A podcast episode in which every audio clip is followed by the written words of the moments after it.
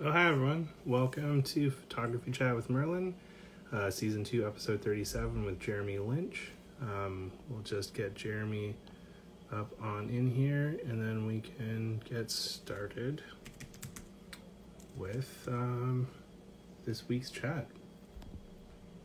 There we go. We got Jay in here. Oh, let's go.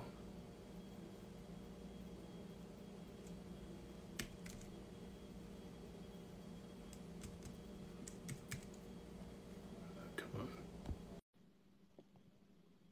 All right. Can you hear me? I can hear you. You're on. Perfect. I am on. Let me just set up my studio here. Welcome. Okay, to well, the internet. pardon me? Welcome to the internet. I want to get your face in here too. Okay, are we good? Yeah, Okay, so we're on the Astronet. How are we doing? we are we are on the internet. What's up, the Devin? Astronet. We have astronomical ideas of what it can do. yeah, exactly. How's uh, how are things out west or out east? Sorry, I'm out west. Uh, it's okay. Things are good. I mean, like, it's COVID season. It's it's been COVID season for two years. I know it's COVID season. It's That's- changed the way we think and talk and everything else. It's interesting. It it has. It's it's really dominated a lot of like the discussions and mind share with with a lot of people out there. Yeah, and right now it's starting to become a political issue and it's starting to divide people as well right now. Yeah, yeah, it is kind of unfortunate. Um, before we dive into that stuff, though, uh, do you want to take a minute just to uh, give like a quick intro um, about um, you know who who you are and uh, what you get up to? Um, basically, uh, no, you introduce me. like my whole art scene and everything that I do, I, I'm not into marketing myself, advertising myself, or any of that kind of stuff. Like I'm really trying to move away from that and just making art. Like I, I really don't like the marketing and self promotion. I find it is just prevalent in everything in, in society today. Well, this isn't more about marketing. This is more just like you know, who's Jeremy? But I can do an introduction for you. No, No, no, I, I So, hear you and everything else, um, but like that's how we always kind of approach everything. That's fair. You know, Well, we do a credential fetish. We have we have a credential fetish.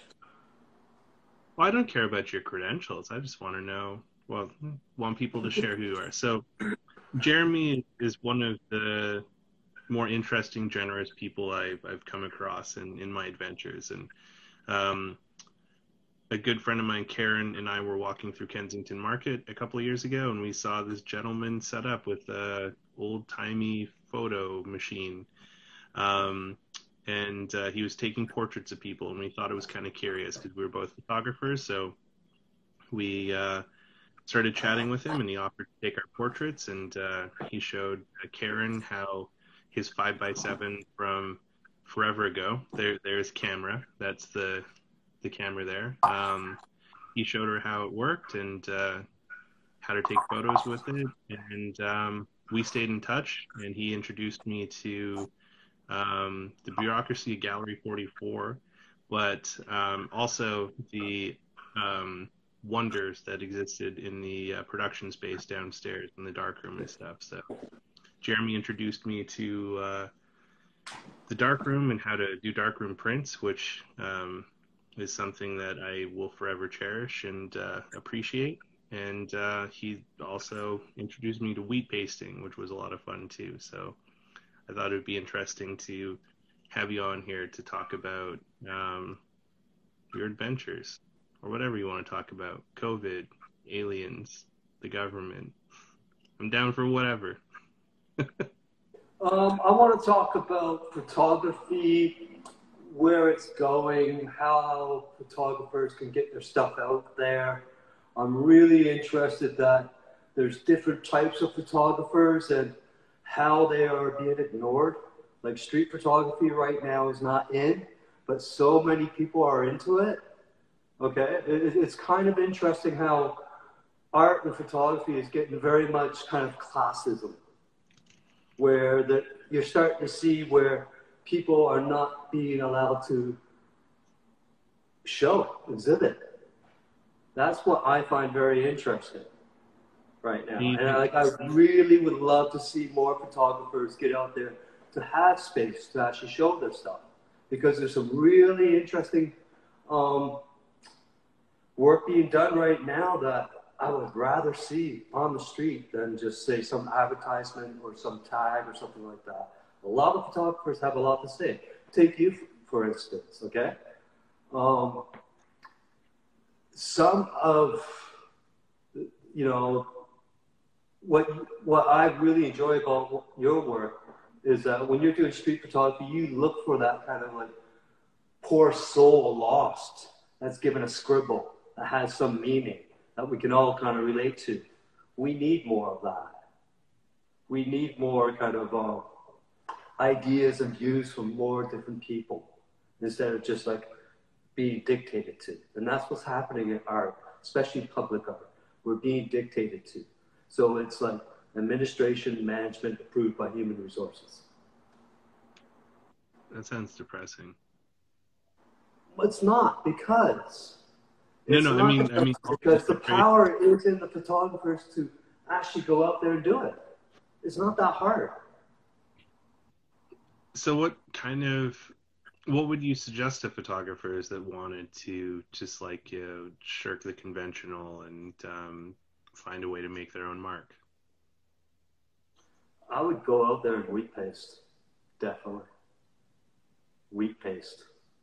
Get it out there in certain areas for for people that may not be familiar with with that like you know could could you uh you know talk a little bit about wheat paste and, and your experience with it okay so basically wheat paste can be anything it could be a poem it could be um, an illustration it could be a little doodle it could be photography whatever you want to get into so the whole idea about it is that you can print it out on a laser copier and you can go small or you can really tile it up and go really, really big. So I can do a print that's 150 centimeters by 100 centimeters that costs me $4 to make. Okay? This print behind me right there, that cost me $1.50. So, and all you need to put it up, okay, is flour and water. You just boil them together.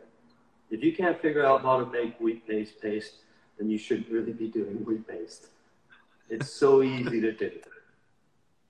That's fair. And there you go. And you just go out and do it. And the thing about wheat paste is that there's not that many people that do it. Okay? There's a small circle of people. But you are being welcomed by the community. You have no hassles with the police. Sure, you'll get tagged. Sure, you'll get ripped down. But who cares? You just move on. You don't move into wars or anything like that with like tigers. You just move on. You're never going to get arrested. So what's the problem? There's no fear in it. I'm serious. Like, if you're a jerk, yeah, you're going to get into problems. Okay? But if you're smart about it and if you really are kind of like, if you want to think in a kind of like, how many people can see my work? Hey, I've done Wheat Paste in Trinity Park in Toronto. And I don't think it's too much to say, yeah, easily 30,000 people have seen that. But they don't know my name, but who cares? I don't advertise my name. But anybody can do that. What are you nodding at me thinking I'm an idiot?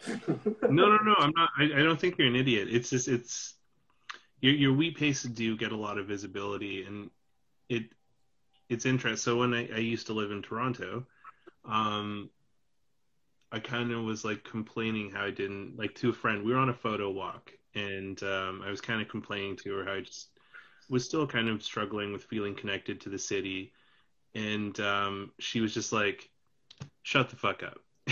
it's like, what, "What do you mean?" She's like, "Well, a couple blocks away, I saw a bunch of your stickers on like old payphones and shit like that," and she's like, "Right here, this is part of your face." you're you're like right there. So she's like, how do you feel like you're not connected to the city when it's like you're part of the city? And yes.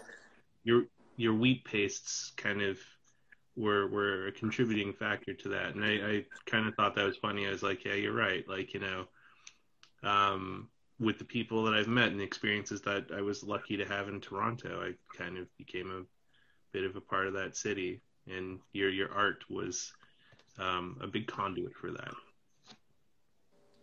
Um, you're making me blush. um, but can I go on with that kind of thought? Is that absolutely yeah. Um, so basically, what I do is I take like when I'm wheat pasting, a lot of people will approach me and say, "Hey, like your work," or "Hey, I really appreciate what you're doing," and blah blah blah, right? And I'll turn around to them and say, "Hey, I take pictures of strangers. All these pictures are strangers. That's how I met you. Do you mind if I take your picture?" And I'd say honestly, out of ten times, seven times people will say yes. And if they say no, I say, hey, that's totally cool. Yeah, I understand, right? But perfect strangers say to me, yeah, you can take my picture of my face and use it in street art.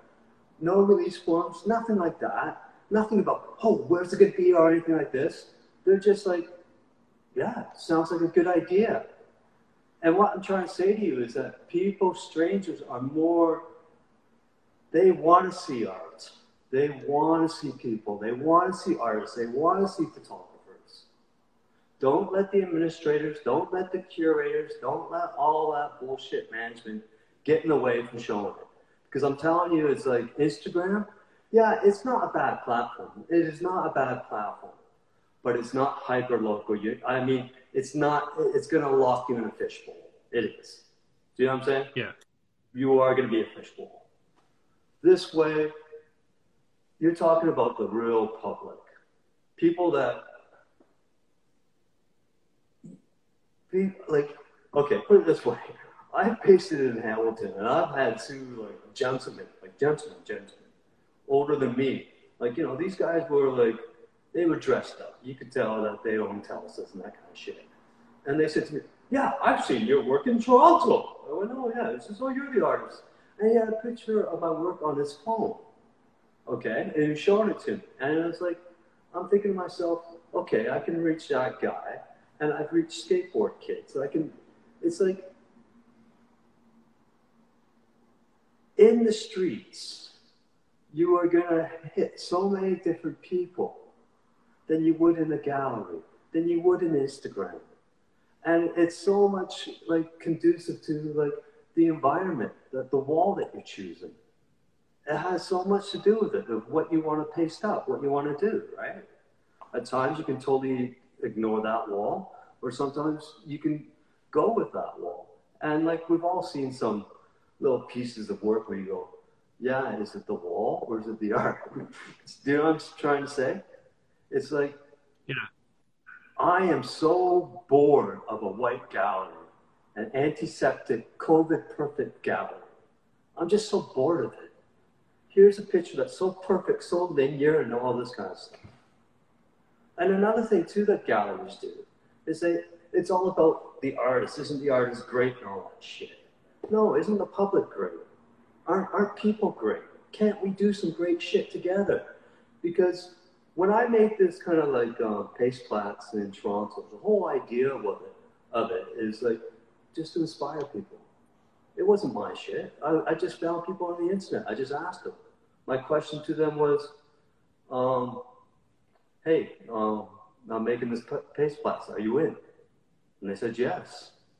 It wasn't any of this like, oh, I think you're fantastic and I think you're brilliant and everything else. And do you mind giving? It's like, yeah, do you want in? And, well, what should I send? I said, well, send whatever you want to send. And it was really interesting what, like, there was a whole theme. I had 25 artists and there was a theme. And I didn't even tell them a theme, but they all made a theme. And the theme is, is that people are getting fucking real. It's getting really real with their emotions and what they're showing. People are getting Sorry, real. I'm, I, I'm, I'm laughing because of the piece that, that I sent you for. it was real. It was raw. A lot of people were sending raw shit, man. It was raw. Everybody's raw. And I, I had um like some some women who were psychiatrists. I, uh, there was this other woman that showed up with paste. Like she, she was like an older woman who was like a professor at U of T. Um, she teaches English, 18th century English, and it was like cool that she's just gonna retire and she's out there pasting with me. That's effing cool. Do you know what I mean? Different generations, different people. Like there was like some um, sketch rap where I don't know how old she is, but she's young, and she's putting stickers all, all, all up, and it's it's just we gotta stop this whole idea about curating and telling people what to do, and just let them do it and work together and come together. Like sometimes it ends up like a dog breakfast. Sometimes it could be beautiful, and there's not that there's hardly any opportunities where we can share, and sharing when it comes to like just making art and everything else, it's kind of cool. And it doesn't mean that you have to collaborate with this person or this person. It means sharing a wall. That is cool. Instead of like you go into this one place and it's a gallery and go, oh, isn't this artist brilliant? And everything that they say is brilliant. There's no juxtaposition with other people, other classes. And it's like when you go into galleries, it's just snobby as shit. It's elitist. Yeah, I've I've always been a little like nervous and anxious when when I go into galleries. And you, you talked a, a, bit about paste plots, and it was something that I wanted to sort of ask you uh, about before before you jumped into it. But um, for for people that aren't in in Toronto or contributed to uh, to it, do you want to talk a little bit about what paste plots was? Um, paste plots was uh, something that. It was an idea that I started around a month ago. And it was basically, uh, basically I pasted a few times in Toronto, man. Toronto's is can be pretty misogynist, can be really racist sometimes. Um, I've seen a lot of like young students, like OAC students and Ryerson students just trying out pasting for the first time or street art, trying something, and they'll get destroyed right away. There's some anger on the streets. And I kind of was thinking I would love to try to make a place where it kind of inspires more people to do wheat paste and try to have a place where people feel kind of like that they can say their shit without getting ripped down or tagged or, you know, like Think about what you sent in, Merlin. Do you think that would look good? Do you think that would last in Graffiti Alley? No. No. Do you think it would be like mocked? Do you think they would try to hurt you in some way? I don't know if some people would really understand it. like it's kind of uh it's a little dark. yeah, and and dark and art doesn't really work in the graffiti landscape. It doesn't work in galleries either, because like that, I picked that photo because true, true, um, true. Yeah, yeah, yeah, yeah. I, I actually submitted that, and that photo was in a gallery show a few years ago, and um, it was not well received. I I added the text to it for for the paste plots, but just like that photo on its own, um, yeah, it, it uh, it didn't hit very well, and that was the that was the last art like proper art show that I had ever done um, was with that photo. And why do you think it didn't do well?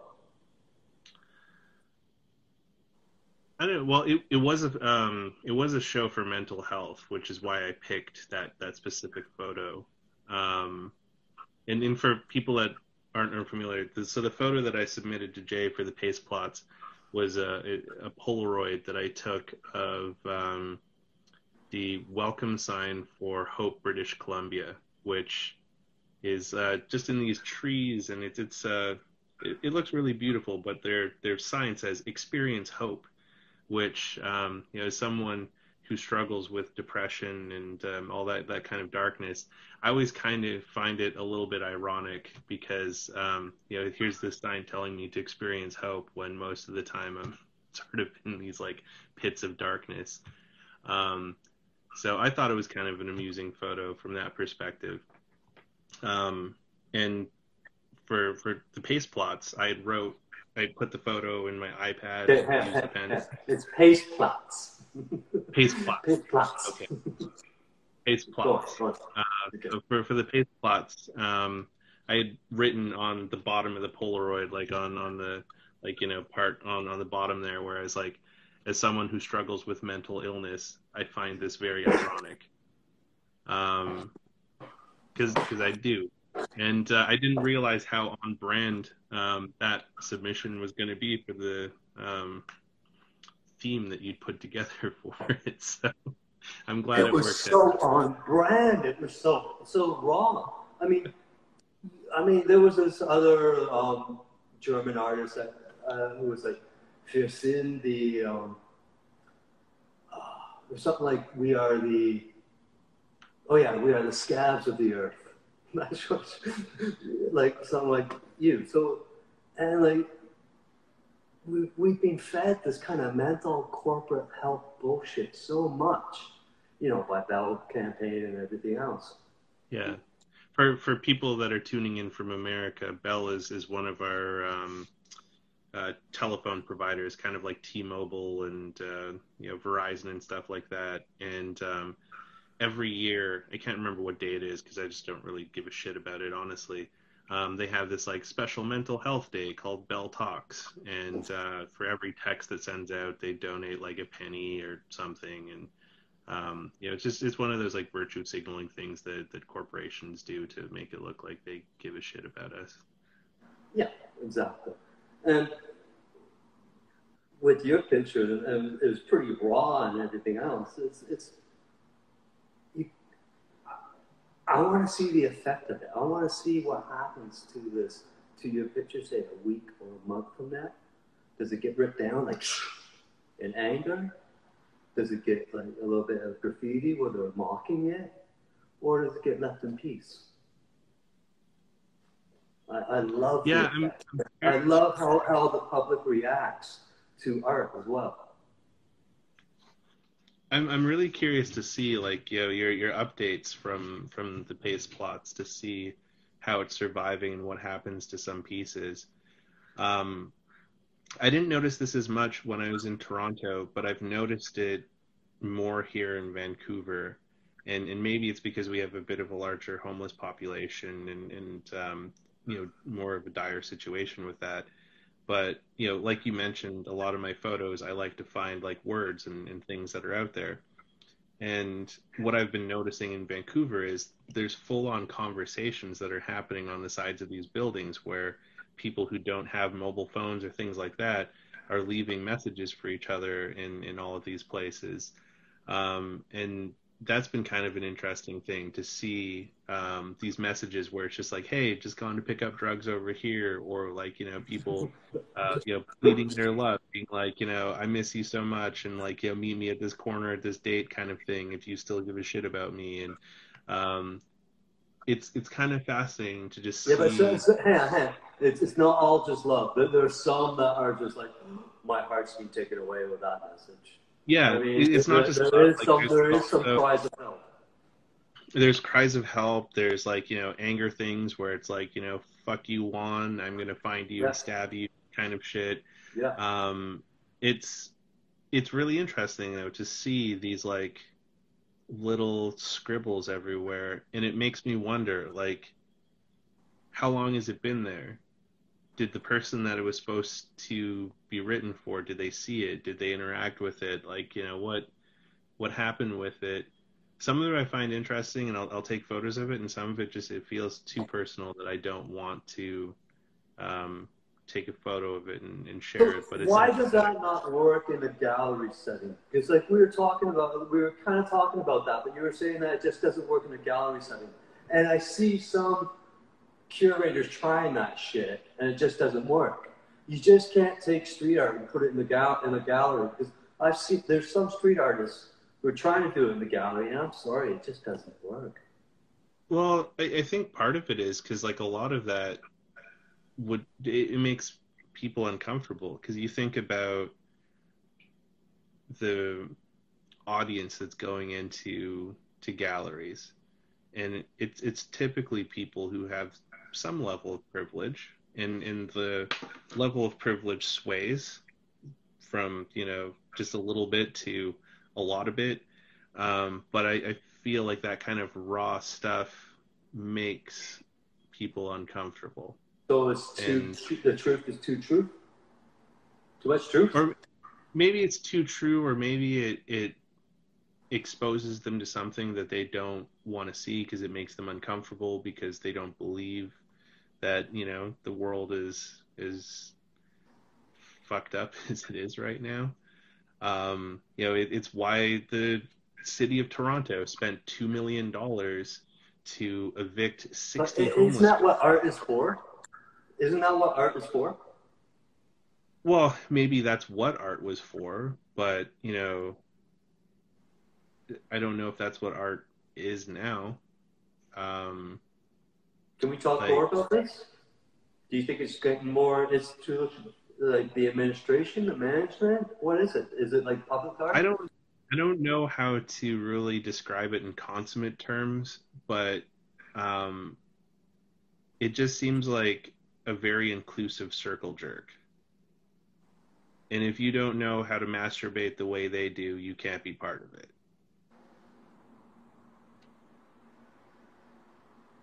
But okay, here's a question for you. All right, I agree with that. Okay, you're totally right.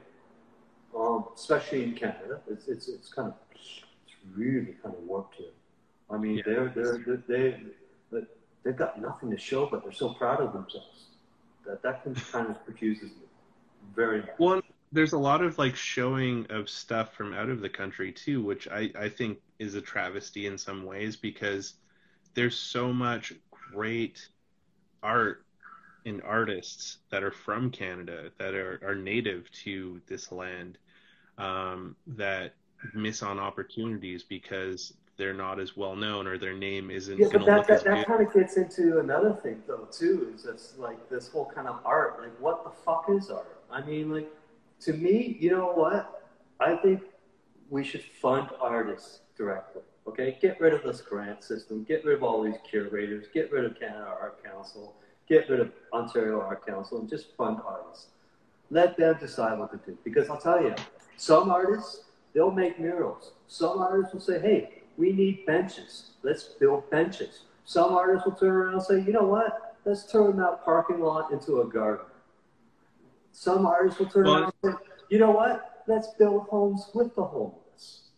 So okay? there, there's a comment here. Sorry? Oh, sorry, go ahead. Well, I just, there, there was a comment Oh, what? go ahead.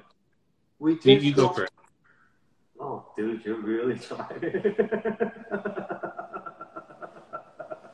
go. Nine. Gunshots. Do You, you first. I'm gonna wait. All right. Okay. So basically, basically, I mean, like, if we have administrators and managers and approved by human resources coming up with any kind of public art or whatever, we're going to grow not at all. We need the artists to turn around and say, you know what? Capitalism is really shit. Guess what? I'm not going to act like a capitalist. Guess what? We're going to do things differently. If we don't get the artists to do it, Christ, what, the managers and administrators going to do it? Who work for the um, capitalist class? Not a chance. Not a chance. Well, in, do you think there's the any curator? the, the, the minute though that the artists start pushing back on the galleries and stuff though that's going to make it crumble is because like the administration needs to pimp the artists out so that they can justify their existence. But not only that are... they need they need the artists to write up write up saying oh we had a thousand artists try to go for this one special grant. Rookie fucking shit. Fuck off it's it's a it's a lot it's a lottery don't bother kids i'll tell you if you want to play the system, well, guess what? You're going to have to really play the system and be an administrator, manager, and just play the system. Your art, book is a shit? You're just going to have to play the system. If you want to be an artist, then, you know, you, the chances of making a living now, pretty shit. Not a chance. It's getting worse. I mean, yeah, like, it, I'm talking, I'm talking even 15 years, like like 10 years ago even 10 years, a decade, it's totally changed. Well, there's a comment here from Canadian Cast Photos, and they're saying people don't even want us to document the people who suffer homelessness, but I've had some ask me to take their photos, and I find that kind of a it's that's an interesting scenario because documenting the the way that our society is is very important. And and you look back in in history and that used to actually be like a very important job that governments would pay people to do to just travel around and document the state of the country for posterity for learning experiences so that they could you know look back on this historical archive and and um, you know see how far they've come or how far they haven't what needs to be worked on and I feel like that's something that's fallen by the wayside where it's not as valued. Um, so I, I, think it's important to document that kind of thing, but there's a very, very sort of tight margin where is that documenting or is that exploitation of, of people and like homeless porn is like it's a real thing like there's like a whole subset of street photographers out there who like specialize in in homeless porn, which is just exclusively like it, or it's, it's like exceptionally um, ex- exploitative of, of those people. Where you know, it's that yeah, I, I, don't like, know if I. Yeah, but, Merlin, Merlin, but there are some photographers who take their time, who who, who talk to to the people that are living yeah. in tents and homeless. Well, and, that, and they build that, that relationship. Important.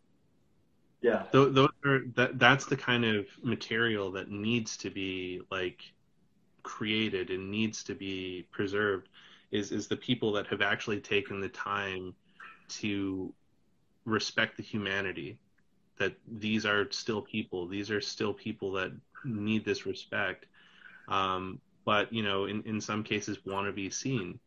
And so I, I, feel there's a huge difference between someone who just like you know sees a, a, scene snaps it and throws it on instagram for the likes and someone who's taken the time to to go to these camps to um, learn who these people are to know what their stories are to uh, like lend an ear lend help where, where they can. Like there's a photographer that i know in the states who like in in one of the the worst parts of los angeles like he spent two years just getting to know people there, you know, talking to them, listening to them, bringing them the socks, underwear, food, stuff like that before he even showed up one time with a camera because he wanted to know these people. He didn't want to come across as, as threatening or exploitative to them. He wanted to understand their stories and, and to preserve the, these people.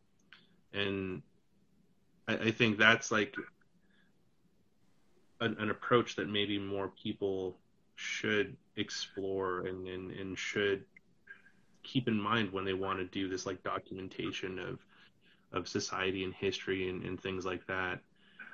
Instead of like the exploitative stuff which is like super easy where it's like you just see someone passed out on the street with a needle in their arm and you take a photo of it because you know that's going to be like hot fire on the grams. And you know that's i don't think that's terribly respective and no it's not respected at all but at the same time, though, okay, let's have a look at it this way: is that the artist that puts in the two years, he's putting a lot of effort into it. He's trying to do something within that community, and he will do something with that community.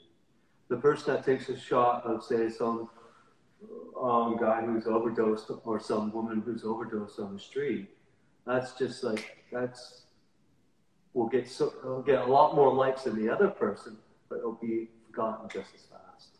Yeah, it's amazing at how fast imagery is being forgotten today. It's amazing. Yeah. You'd be surprised. So here's a question that Waster of Silver threw in here saying, does the process behind the art change the art? Of course. Yeah, I would agree. Course. Yeah, because it's like what you're saying. Like, oh, sir, go ahead. Well, it's because like it's it's the artists themselves how they feel about the work themselves and themselves. Okay, but at the beginning, I didn't tell you anything about myself. Okay, because I don't want really want to tell you. I don't want to tell you that Yeah. I do this kind of photography and that and that and that. But I, I would love you to discover my work and everything else and see it. But me, who cares? But me as an artist, when I make my work, I, I kind of, I do it not for money or anything like that. I do it because I have to. It's innate. It's something I want to express. It's a human condition. Now, the other part of, what, what was he saying at the end there? The question? Um, does the process behind the art Oh. change the art? how people look at that, I hate to say it, but no, it doesn't. Because we have seen so many images that sometimes people don't understand that some things take an effort and some things don't. So You- we don't well, really judge. I kind of disagree with that to to an extent because I feel that like you can sometimes you can sometimes feel the intent behind the work sometimes, and like if there's a, a good intent behind that, like I've found that Okay, that but, but where are we? Are we on the internet? Are we are we on the street or are we in a gallery? Where are we? Where are we situated? Because I don't know Um, if I've had that experience in a long, long time. Like I, I've been to some galleries around the world. I, I've done a lot of kind of gallery shit. Okay, I have.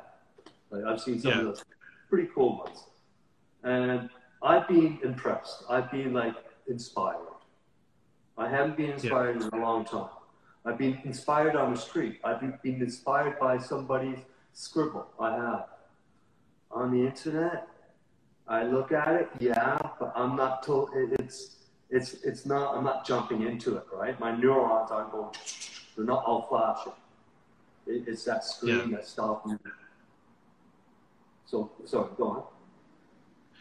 Well, in, it's interesting, like where you find inspiration with things. So, I didn't realize until just before we talked today what actually inspired me to do this series of chats with people.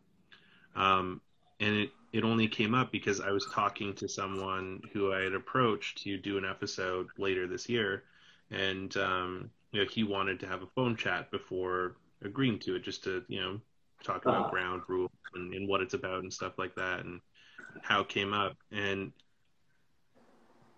it, it kind of came out like how this sort of started the, the chat and everything, and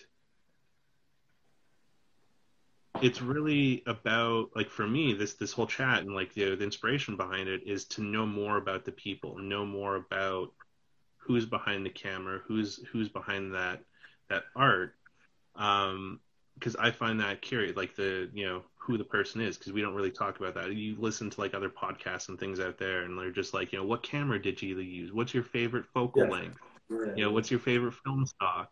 Are you a Uh-huh. Canon guy? Are you a Nikon guy? Can you afford a Leica? Like that kind of stuff. Very and-.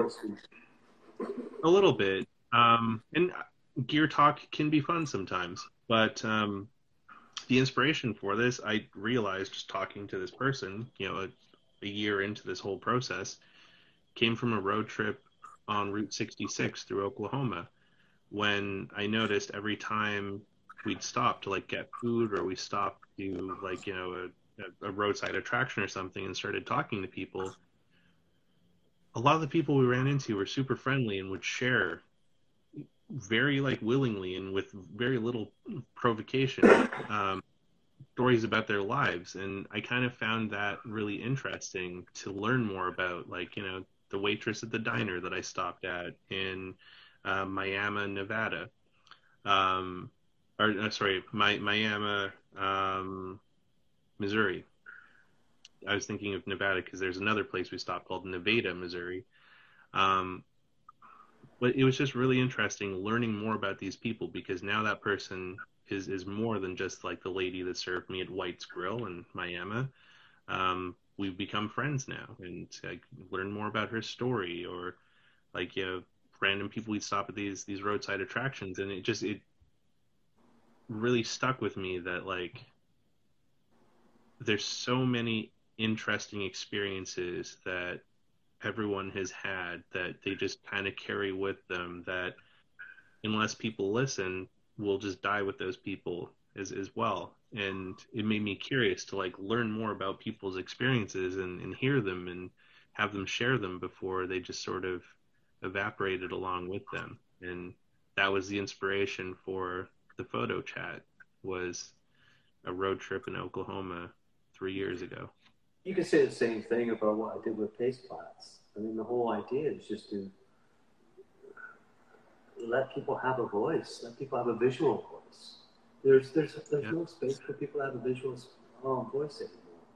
I mean, the idea of an exhibition. What is an idea of an exhibition today? What is it? I'm asking. I'm, I'm asking you. Well, like the the ones that I've come across for the most part is like, you know, you have to look for these exhibitions that are seeking submissions and you you know apply for said submission or said ex- exhibition. You send your submission in and you wait and see if the curators have decided that whatever you sent in um, you know fits with the theme or is good enough to be shown in their their place. And i kind of feel that a lot of people's voices are getting lost in that because um, these curators also have their own agendas in a lot of cases where it's like you know they're picking things and picking artists and stuff that will also make their personal career look better because um, you know if you have the choice to say curated exhibition for insert famous artist here versus curated exhibition for a bunch of random people you've never heard about you know if someone who's wanting to make a career out of this um, was was in that sort of seat to make that decision, they would probably pick the one that would help advance them further instead of giving a voice to a bunch of people that no one's ever heard of. Okay, but you haven't answered my question. What is an exhibition? An exhibition, I celebration of a bunch of different works of people or a singular work of like one person, but like, you know, something that one person or a bunch of people are proud to share with others.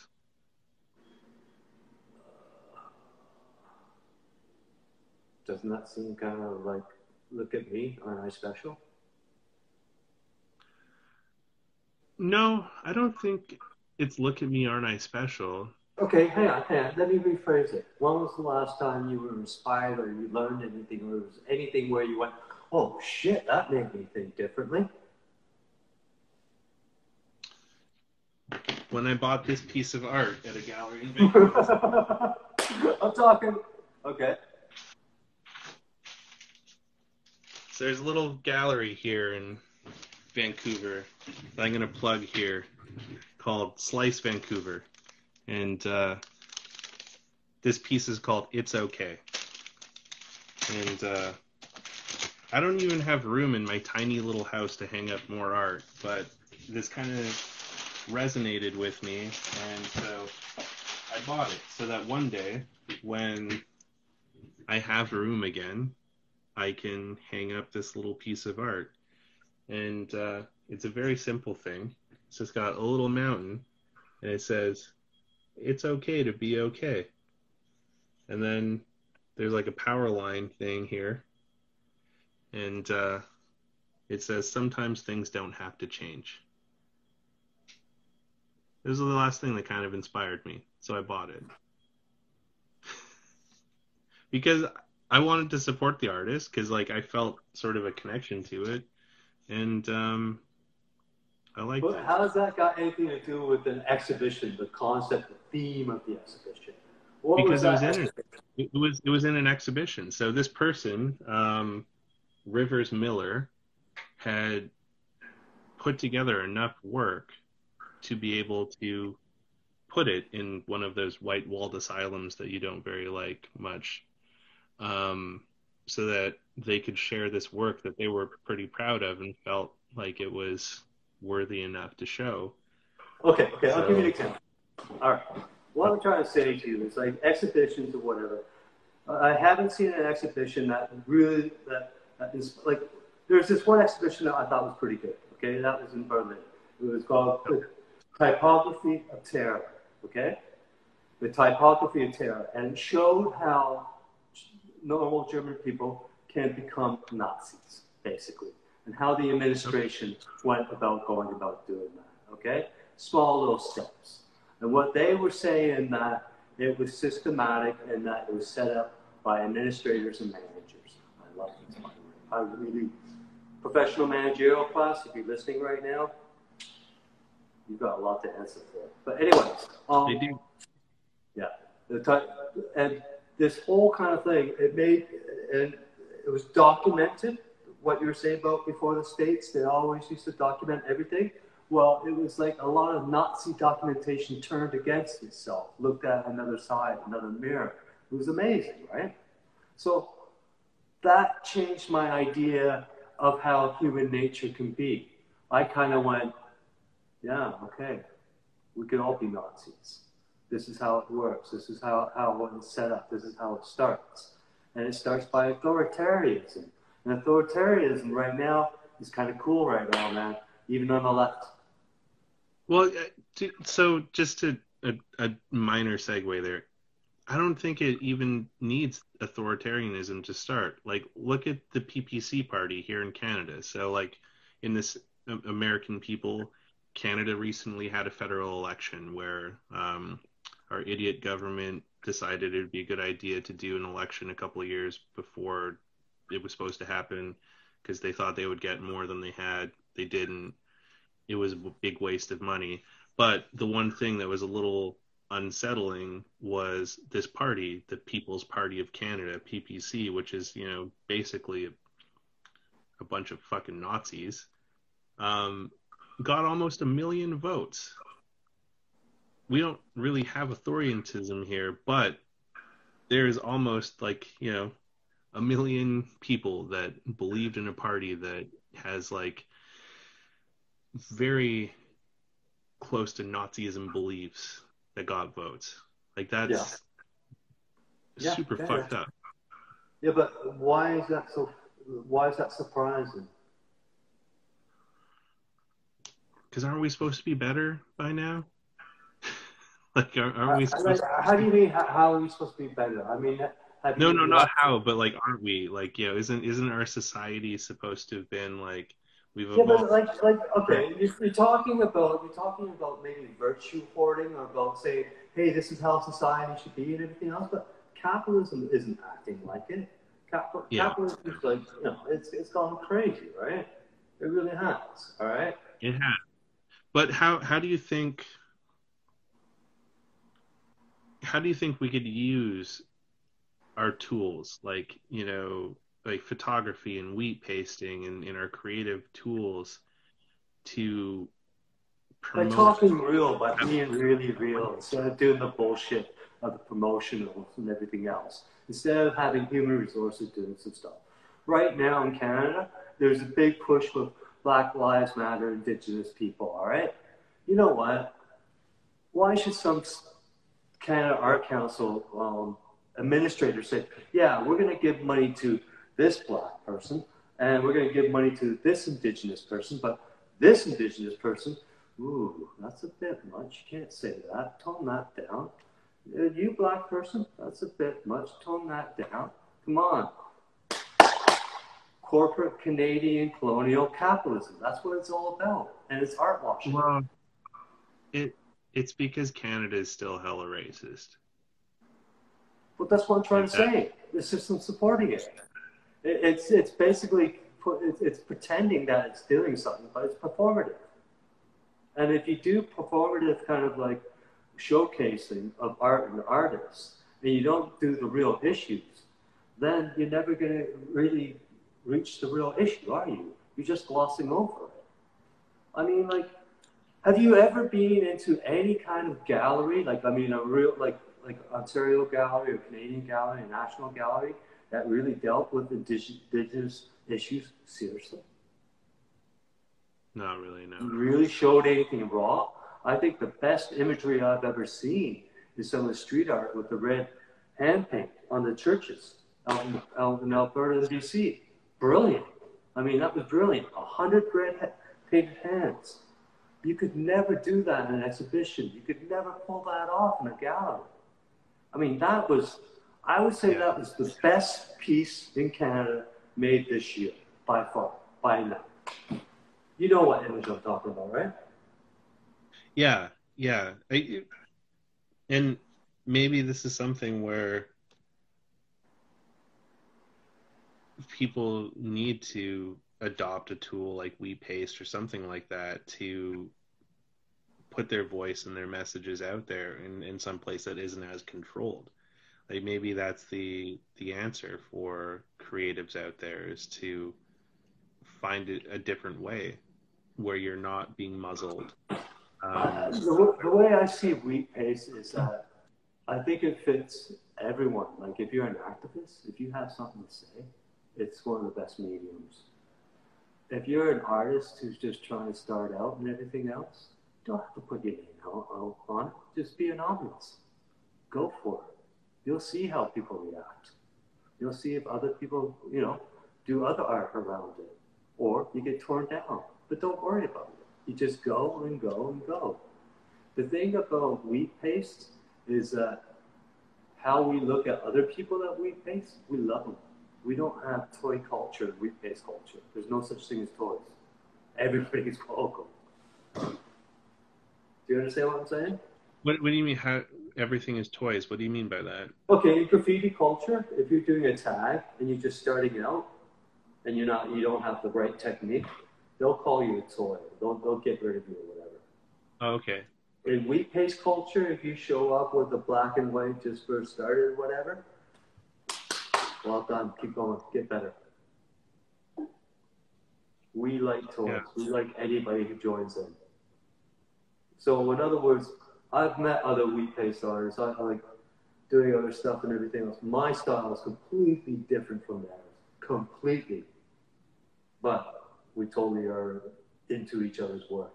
We support each other. Like for doing this project, I've met so many different artists. Like there's this one Brazilian guy lives in the, in the rain, uh, like in Amazon, and he's just he's like a naive artist he does these really bad drawings of birds and everything else, right? But he keeps on wheat pasting every single day and puts it out there and puts it out there. And he's just so anti-corporate. And I just love the effort of it. And I love the idea of being naive. What's I'd rather be naive than be realistic and just say, that, oh well, no gallery's going to take it, so I'm just going to give up well, I'm going to keep on writing up grants and keep on saying no. If you wait for a gallery or for uh, art councils to give you money, you're going to do nothing except for sit by your computer. And if you're a, a photographer, um, you might get to make a book if you're lucky. Trying to push it is really damn difficult. But I'm telling you, all you're going to do is Instagram, book your shit. I'm not saying it's bad. I've seen some really good stuff. I'm not putting anyone down for that. But I'm yeah. just saying there's other spaces. There's other other places that you can go to. No, there absolutely are. Like there's there's options out there. Um, like I, I still like and appreciate Instagram very much because it's it's connected me with a lot of interesting people. True, um, true. But you have to make a real effort at it, though. That's the thing. Well, you only have to make a little effort if if your intent is to use it for promoting yourself and, and doing that kind of thing. Like, I there there was like a period a couple years ago where it's like I wanted to get more followers. It's like I wanted to get to 10k because when you get to 10k, you get all the cool features and shit. And I was like, how do I get more traction? How do I get more engagement? How do I get more? And it's like, oh man, I lost 20 followers. I gained 30, and it was stressing me the fuck out. were you counting? Were you counting? yeah, because I changed, I changed my account to uh, I wasn't counting, but like you can change it. To, you know, because Instagram screws around with your head sometimes when they when they know yeah. Doing something in a pattern, they will screw with it. You know, and and it, it just it was getting really unhealthy, and then I realized it's like who fucking cares if I hit 10k and I can like put a link in my stories or whatever. Like you know, I've been able to connect with a lot of really great people and and see a lot of really great yeah, but um, that's got a lot to do with your personality too, though. Like Merlin, you do make an effort. Okay, you are very good at that. Your personality, meeting people, you can't just blame that on Instagram. It's you. It's no, no, I, I, don't. I don't blame. I don't blame that on Instagram. But what I'm saying is, like, I don't. I don't care about my Instagram engagement anymore. Right. I okay. just use Instagram only as a tool now. So yeah, yeah, yeah, yeah. when people when people complain about oh Instagram blocks this or the algorithm does that, I'm like I don't really give a shit because like I do my posts of the things that I like, and if people like it, that's cool.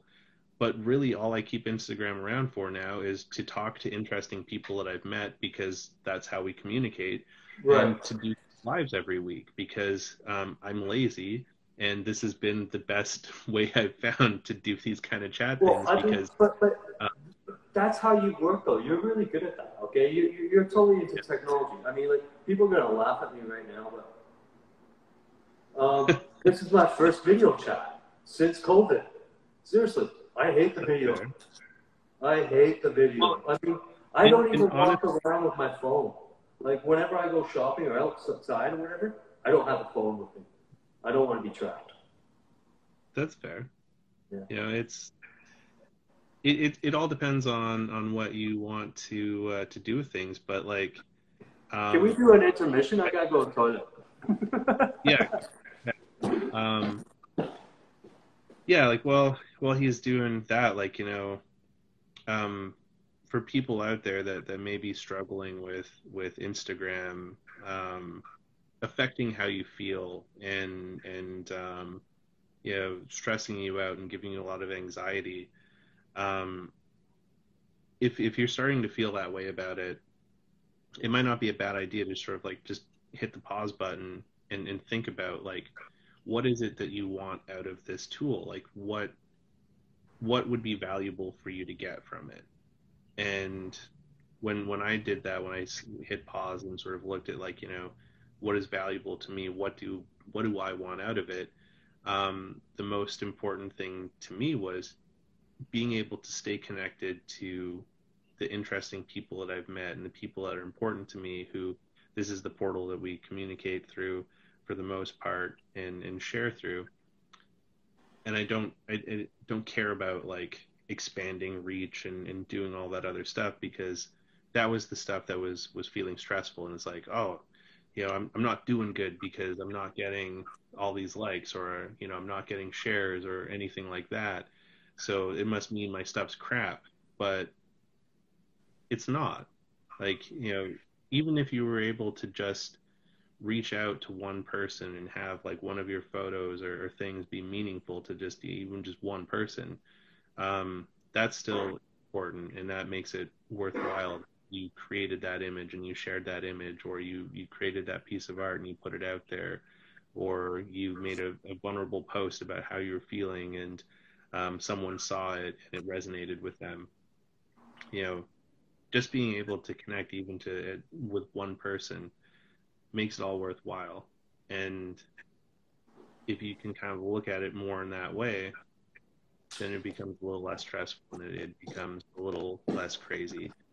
And um, yeah it just really depends. Like you know if, if you're having stressful feelings with it modify the relationship you have with it. And because you that's the choice that you have with it. You have the choice to choose who you follow and who you interact with and what you follow. And if those things are no longer serving you and they're not making you feel good don't follow them. You, you can hit the unfollow button. You can mm-hmm. block it. You can you have the control which is kind of i find it interesting when people blame how they're feeling on the algorithm or things like that. And it's like no the algorithm doesn't pick followers for you. You follow these But things. okay, okay, but like if you take that in another realm, if you take that Okay. say, out in the street, you just can't really unfollow people. Sometimes you have to get along. well, with no, out, out on the street you can unfollow but out Oh on the no, street no, is I, I'm just, I'm just taking it in a different realm. I'm having fun with you. I'm not saying No, no. that, that's fine though. But like, I, I think on the street it's a completely different beast because you have the ultimate freedom if you're going to put stuff out on the street because you're you're not having to worry about hashtags or things like that. You're just going to look for a wall that has enough space to do what you want and go nuts for it. And um, you know, your your feedback would be if you come back a couple days later Actually, can, can I stop you there?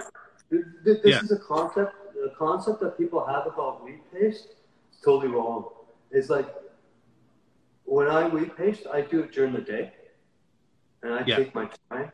I clean it. I really take my time and just. It's not one of these blitz kind of things. It's it's Yeah. Uh, a, lot of people think that like with, with um, street art, they think it's like a boom, boom, boom, boom kind of thing, right? Rush, run, and all that kind of shit. No, it's all peace, man. It's all how you do it. No, and I, I remember that when when you had me join you in uh, Bellwoods, in Right. Trinity Bellwood, with those gray buildings, or sorry, Yeah. the green building. You know, I that was the first time I'd ever wheat pasted, and I didn't realize like how in depth of a process it was, and like you know we were there for a couple of hours doing that, and yeah, people were like walking past and curious, and we there was no aggressive people in in that experience. It's So not an aggressive medium at all. It's peace. No. And it's also too. It's just it's flour and water. I mean, how much more kind of the environment can you get, right? And it's ephemeral. Yeah. So it's like I've had pieces stay up for two years, but I've had also pieces where the rain or the snow just takes it down, and it's beautiful how it degrades sometimes. That's what I love about it, and, and, and it's it's it's one of those things that it's always changing. It's fluid. And that's what I would love to see in our streets more. I'd love to see more people be able to express themselves and be have the streets be more fluid. It can be raw, it can be funny. Like some raw shit is really funny shit. Let's get Well, really real. when when you talk about that, that reminds me of what Kensington Market was like for me when I first moved to Toronto. Um, I had never planned on ever living in Toronto or had designs to do so at all, and um, my snap decision to move to Toronto was very rapid. And so I was in this alien place to me, and I had no idea how to connect with it. So I ended up spending a lot of time in Kensington Market. And um, the thing that I found interesting going to the market like six days a week was um, how how alive the the market actually is. Mhm. Um, and if you're paying attention to it, and if you're looking at the tags, and you're looking at the stickers, and you're looking at the, the art that, that shows up there, it, it's almost like that area. It, it's it's a living entity in in its own, and it's always changing. It's like you know, if, if you're a passerby that goes there, you know, like a couple times a week, or you visit once a year, kind of thing, you'll just be like, oh, it's got a bunch of graffiti and like you know whatever stickers and stuff like that. But if you're going there all the time and paying attention, it's really interesting, like just how it's always evolving and how it's changing and how you know new stuff will come in or people will build stuff around other things um, or you know people will integrate other people's art into their art and um, that I found that more interesting than any other art gallery that I've been to because there was just always something fascinating to look at in the market if you looked for it. And it, it's just, I, I think we can just put it down to being spontaneous. yeah, You can't, you can't plan spontaneous. You just can't. And I, I think our idea is that we can plan everything. It's going to get us in trouble. I think this idea that we can figure it out, it's very troubling. It's, it's very kind Well, of. Yeah, it, it is troubling because like when a gallery is putting together an exhibition and things like that, like they have to take um, into consideration, you know, is this going to be healthy for the brand of that gallery? Will it be in line with what their ethos and ethics and all of that are?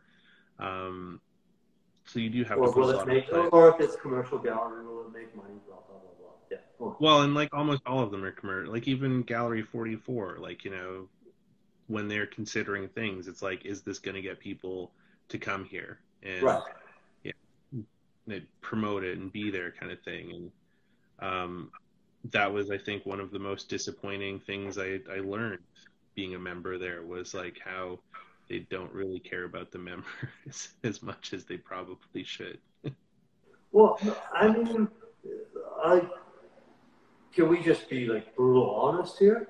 Curators Yeah. don't have very good opinions of artists. You know that, right? Yeah, that's fair. No, it's not fair. It's it can get serious. Can you still see me? My Yeah. light's not out. okay. So, anyways, but like artists have a stereotypical image that is being put by by a lot of people. Okay. Um, curators will either think that this artist is brilliant, or, or they'll just go later, whatever. It's I- not. It's not about.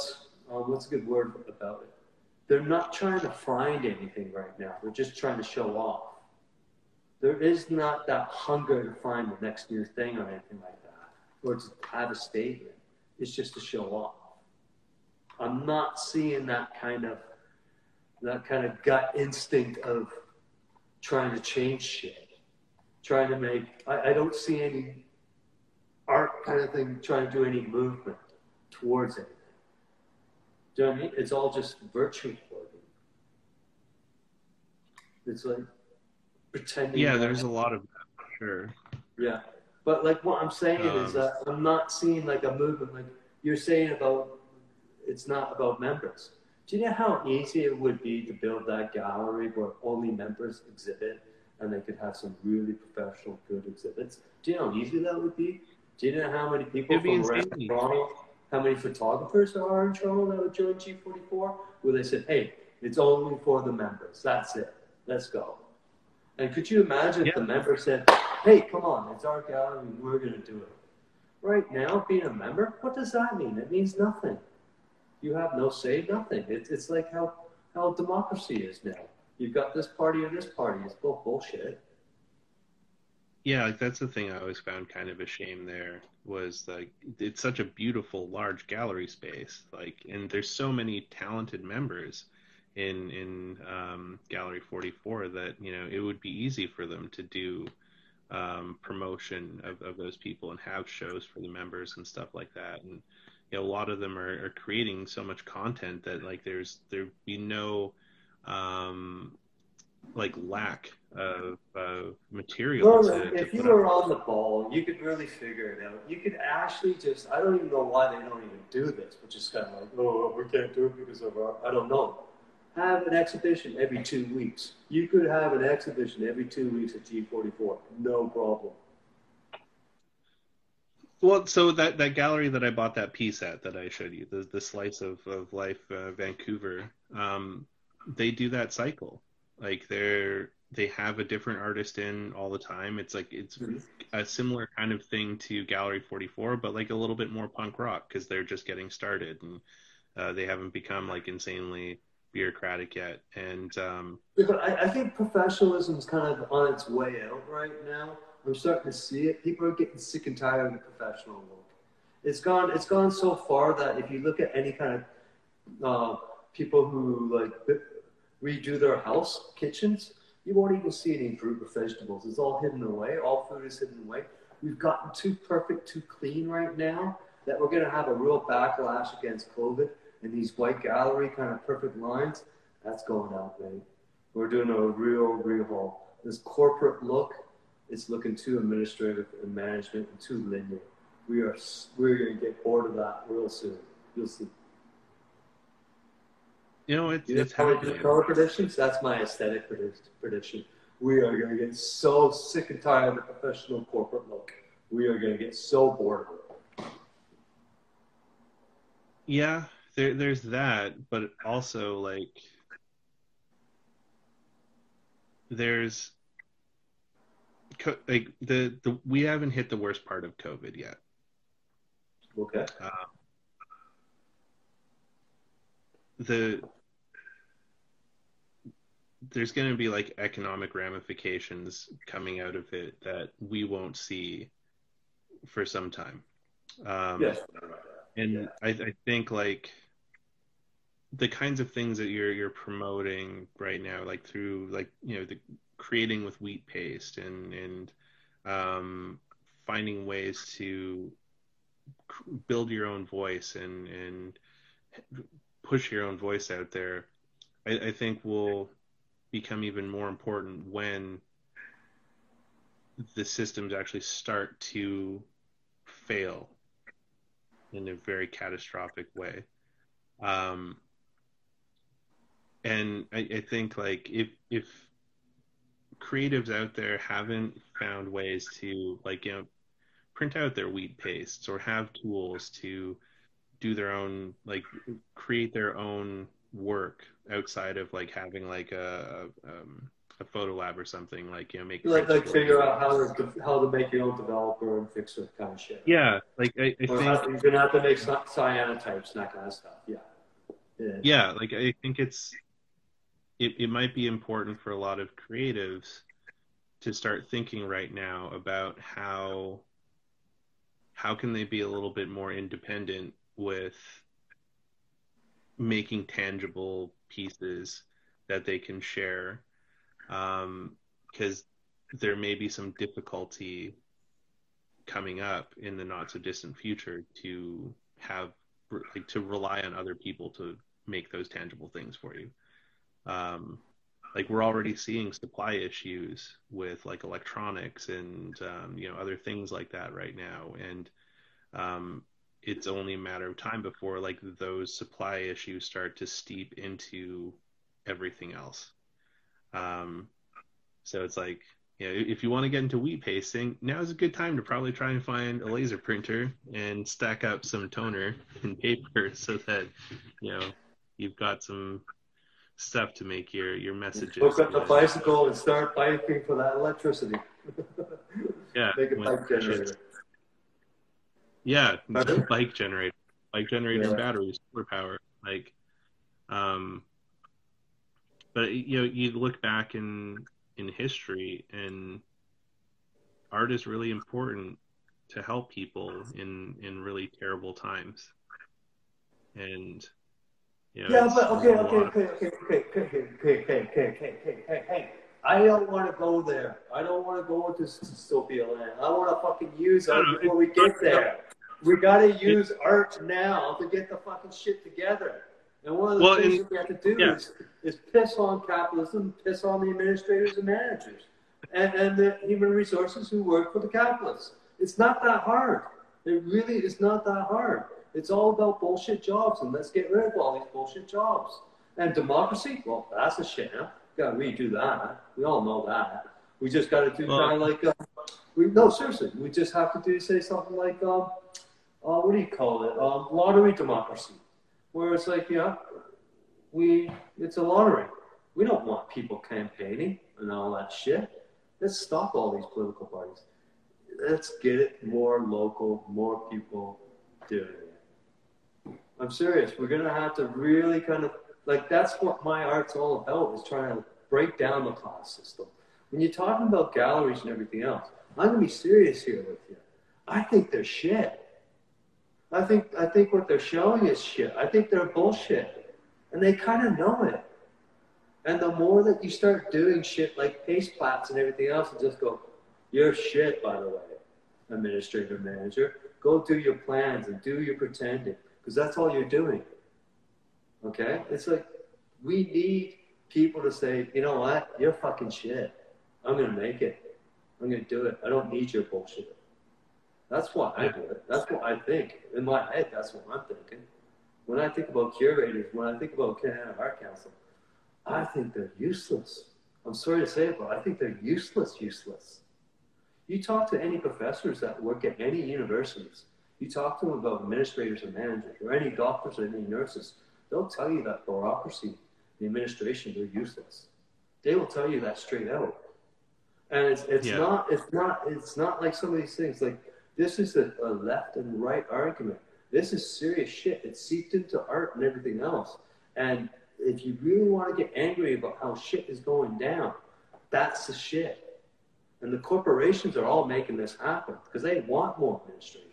They want so it's Impossible to do shit. They want more management. Fuck it. Get rid of it. Anyone who calls themselves a curator, you have to step back and say, you know what? You're snob. You're classist. And by the way, your shit stinks. So shut up. Let's see more people. When I hear curator, it scares me. I think, you're a fucking snob. It's about time you be put into place. I think we got to stop this stuff now. That's what I think. So no, I don't, don't want to go to dystopia. I want to be an artist, and I think artists have got to fight these fucks. That's what I think. Sorry, but I, I think that's what art should be. Not like, isn't my picture pretty? Fuck nah. Sorry. No, I, I agree with that. Like, it it needs to there needs to be more teeth behind the message, and I think more supporting, um, more supporting each other and, and the people around us. Like, that was one of the things I really like about um, Northern Film Collective. The um, okay.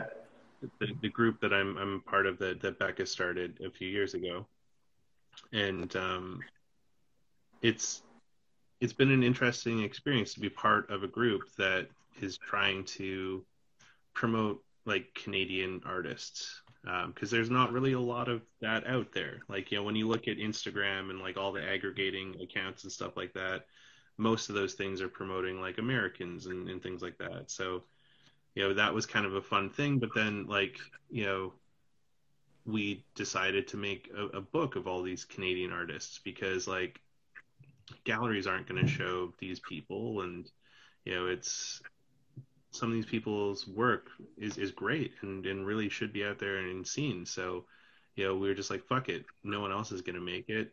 Let's make it.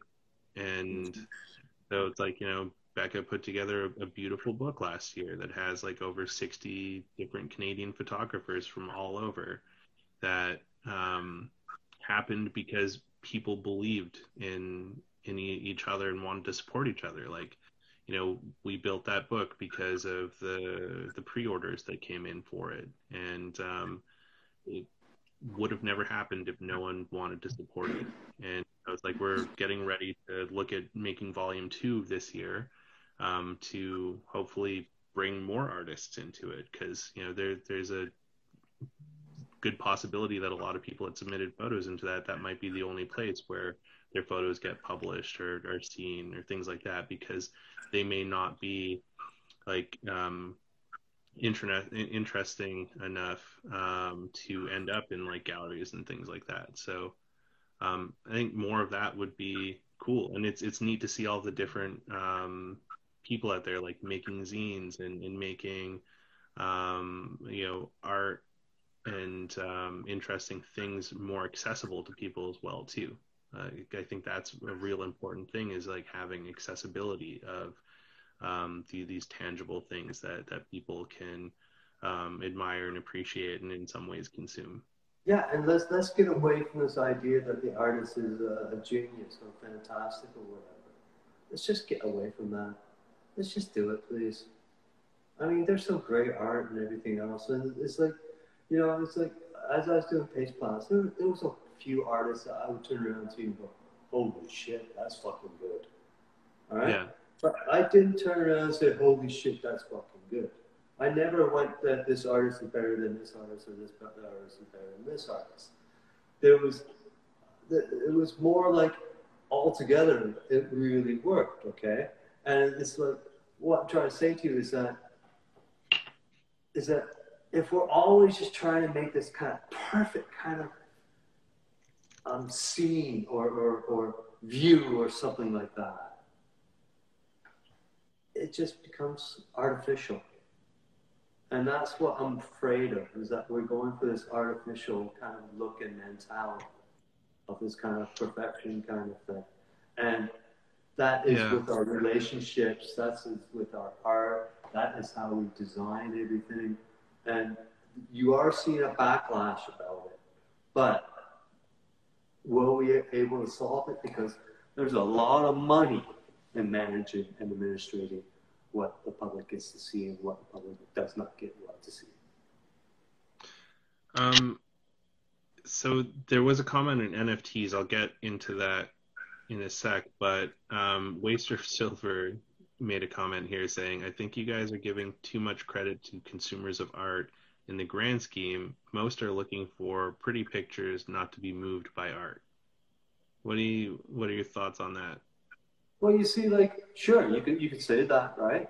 If that's how if that's if that's how the society that you think can only be, it's like, do you want critiques in life? I mean, most most critics that I know they want to change things for the better. I've been to some places. I've been to some villages. I've been to some countries. I've been to some areas where it's like, yeah, art has changed shit. You you try to say that Bauhaus when it first started out it was all about like you know for the common person to mm-hmm. have great design in their kitchens and everything else. It wasn't um, food food fashion shit. You talk about um, Gang of Four, uh, China. I think they took their culture fucking seriously, man. That affected a lot of lives, okay? And they were trying to change things through culture. Misguided and totally weird. But no, pretty pictures, art, not a chance. You, you try to tell me that the swastika is a pretty picture, and I mean someone took their time drawing that out, that symbol. No, that's hate, man. Art can, can do shit. You think that art's just pretty pictures and have no power? Most people, not totally disagree. Well, and like you know, the, the swastika is an interesting um, you know symbol to bring up because you know that's a great example of someone appropriating a, a symbol for their own use and and um, you know sullying something for its lifetime basically. Like you know there's a lot of people out there that have no idea that you know the, the swastika originally was a, a symbol for yeah, you know positivity yeah, yeah.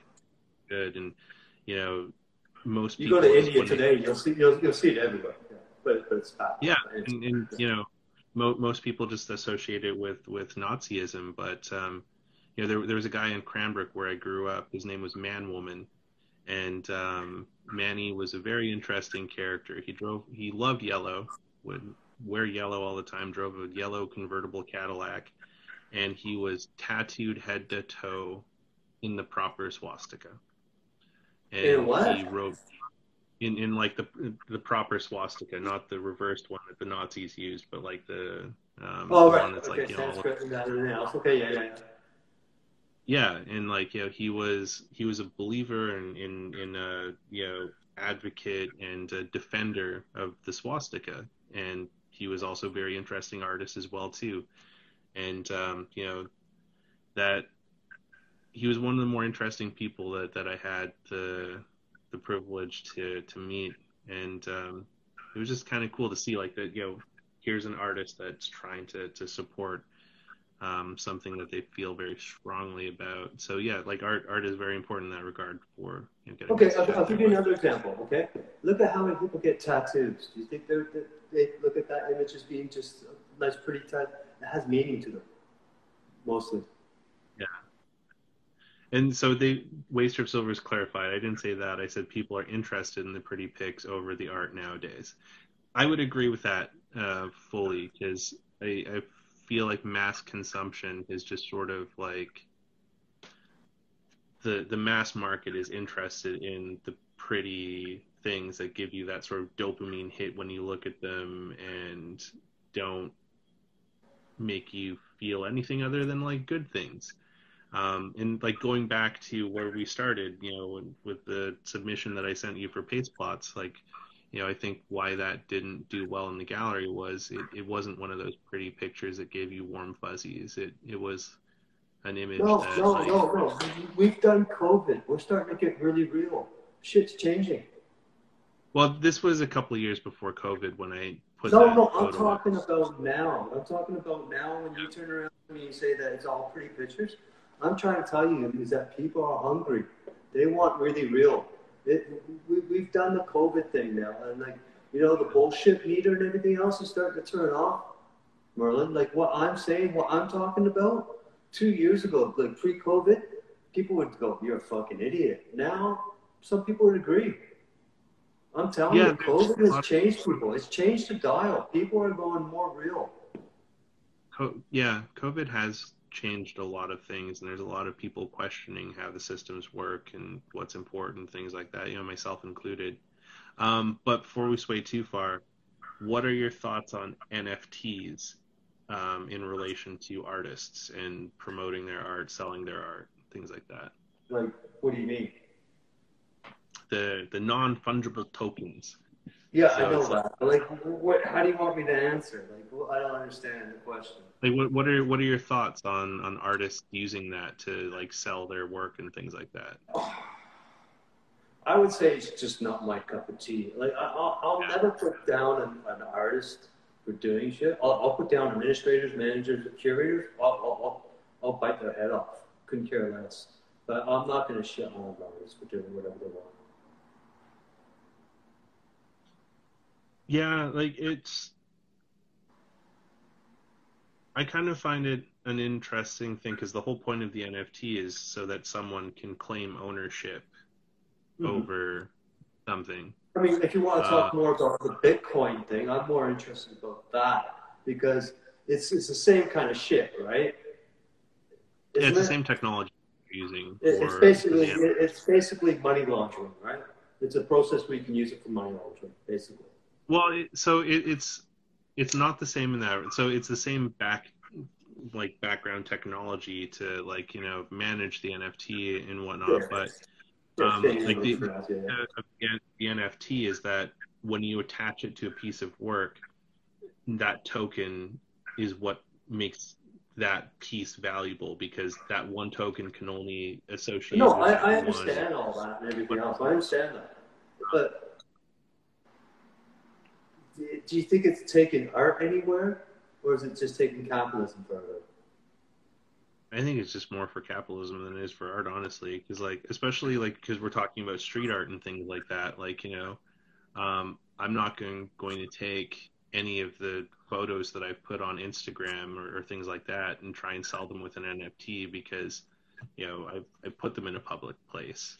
Um, there's I I don't want people to claim ownership over um, the the photos I've taken because I don't really even claim ownership on them because most of the photos that I take are other people's words or like you know things I see as I'm walking around. So I I can't. totally agree with you on that point. I, I really love that point, what you just said there. I love that.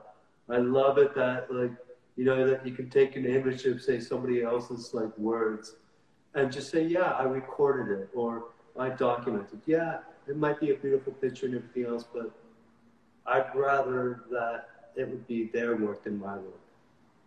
Do, Yeah. do you know what I mean? And, and I Well- think, and, and I appreciate your work more because of that. Yeah. I, well, thank you. I like you know, it's why I take photos of the things that I take photos of is um because I like things that make me feel something. Mhm. And so it's like, you know, I take photos of things that make me feel something, mostly out of the fear that I'm going to forget because my memory is already slipping excessively since the car accident last year. So I'm even more fearful of that thing than than I was before when which started my whole like, you know, photographic adventures. Um so it's I, I like taking photos of these things because when I look at a photograph, it it jogs my memory again. Like when when I pick up a print or when I am scrolling through photos that I've shot on my computer, when I stop on one, I can recall a lot of what happened in that, that moment that I took that shot. So that's why I like taking those photos. But then the the other reason around it too kind of ties in with the mental health stuff is that, you know, I know at some point um, I'm going to lose against myself and, you know, probably before natural causes happen, I won't be here. And I've been very lucky to experience a lot of really cool adventures with people, like, you know, you included. And those have been really meaningful and important to me. And I get sad about the idea that, like, you know, when I die, all that stuff kind of evaporates. So that's a big driver behind a lot of my photos is not only documenting like what I see around me, but sort of documenting my life so that there might be something left behind that someone could sift through and find some something interesting and meaningful to them. And you know, all of this was just not bullshit for nothing. Mhm. Yeah. And okay, um,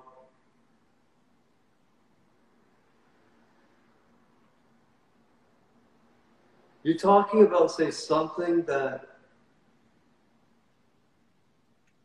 I, I okay, it, it's something how how I'll look at say something different. Okay, All I really. I I really enjoy the ephemeral. I'm not much into longevity as much, I don't think. I don't collect So- anything. I don't collect things. Um, I'm pretty minimalist. I'm very minimalist. I I've never noticed that about you at all. so let, let me let me repreface that a little bit. So it's not so much for for strangers per se to like you know find, but it's like you know my my family and friends and and people that those photos and things would have a meaning to. That's really more what it's for. Is is is for those people so that there's something something left behind. Um, Oh man, you're so Sally Mann, 1975. You're so Sally Mann. I'm yeah, I'm a little bit of an emo kid. I can't hear you. Deny that.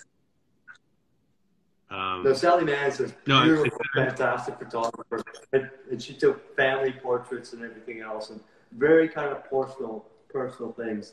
Um, you know, well, that's it. A lot of my photography is a lot of personal. you are very personal. You are very raw. You are very raw. Okay, you Yeah. are, and that's a good word for it. You know what? When I see you work and everything else there, I see, I see, I see that, but I, I don't appreciate it for those reasons, Merlin. Not me. I get something else out of it. I don't get that out of it. You know what? Sorry, I don't get that out of it. No. When I see you work and everything else, I'll see some movie shit, or I'll see some kind of like mystery or some story or something like that. But no, I'm not getting that kind of like I see raw shit, I see personal shit, I see shit where you're being really real. But Yeah, I don't know if I can build, say, a persona of who you are behind that. I can build more of your creative thinking for sure. Well, it, but that's the stuff I share publicly. Like, there's a lot of stuff that I won't share publicly that encapsulates that segment of it. So, like, there's, there's a like, cause I shoot prolifically. It's Okay, okay, okay, okay, okay. it's, wait, wait, wait. it's Yeah, yeah, is, embarrassing. this a, is this a secret you're sharing with everyone? Yeah, Okay, I- cool. I've only been shooting film since 2017, but like you know, I've got tens of thousands of photos that I've created since then because um, I was just treating my film camera almost like it was a digital camera and just like you know blasting all these photos. So like you know, I also share prolifically on my Instagram. Like you know, I've got what is it at now? Let's see. There's 6,574 posts that I have on my Instagram feed because I refuse How to curate. many? How many 6,500. days are there in a year? I mean, in, in a decade. Well, so I've had this Instagram account since 2011. 3,650. You've Six got two decades. If you if you post once a day, you have two decades worth of, of pictures. What is it? Let's see. It's 365 days a year, right? Yeah, times 10, 3,650. Divided by three. It, it's 18 years of photos. Yeah.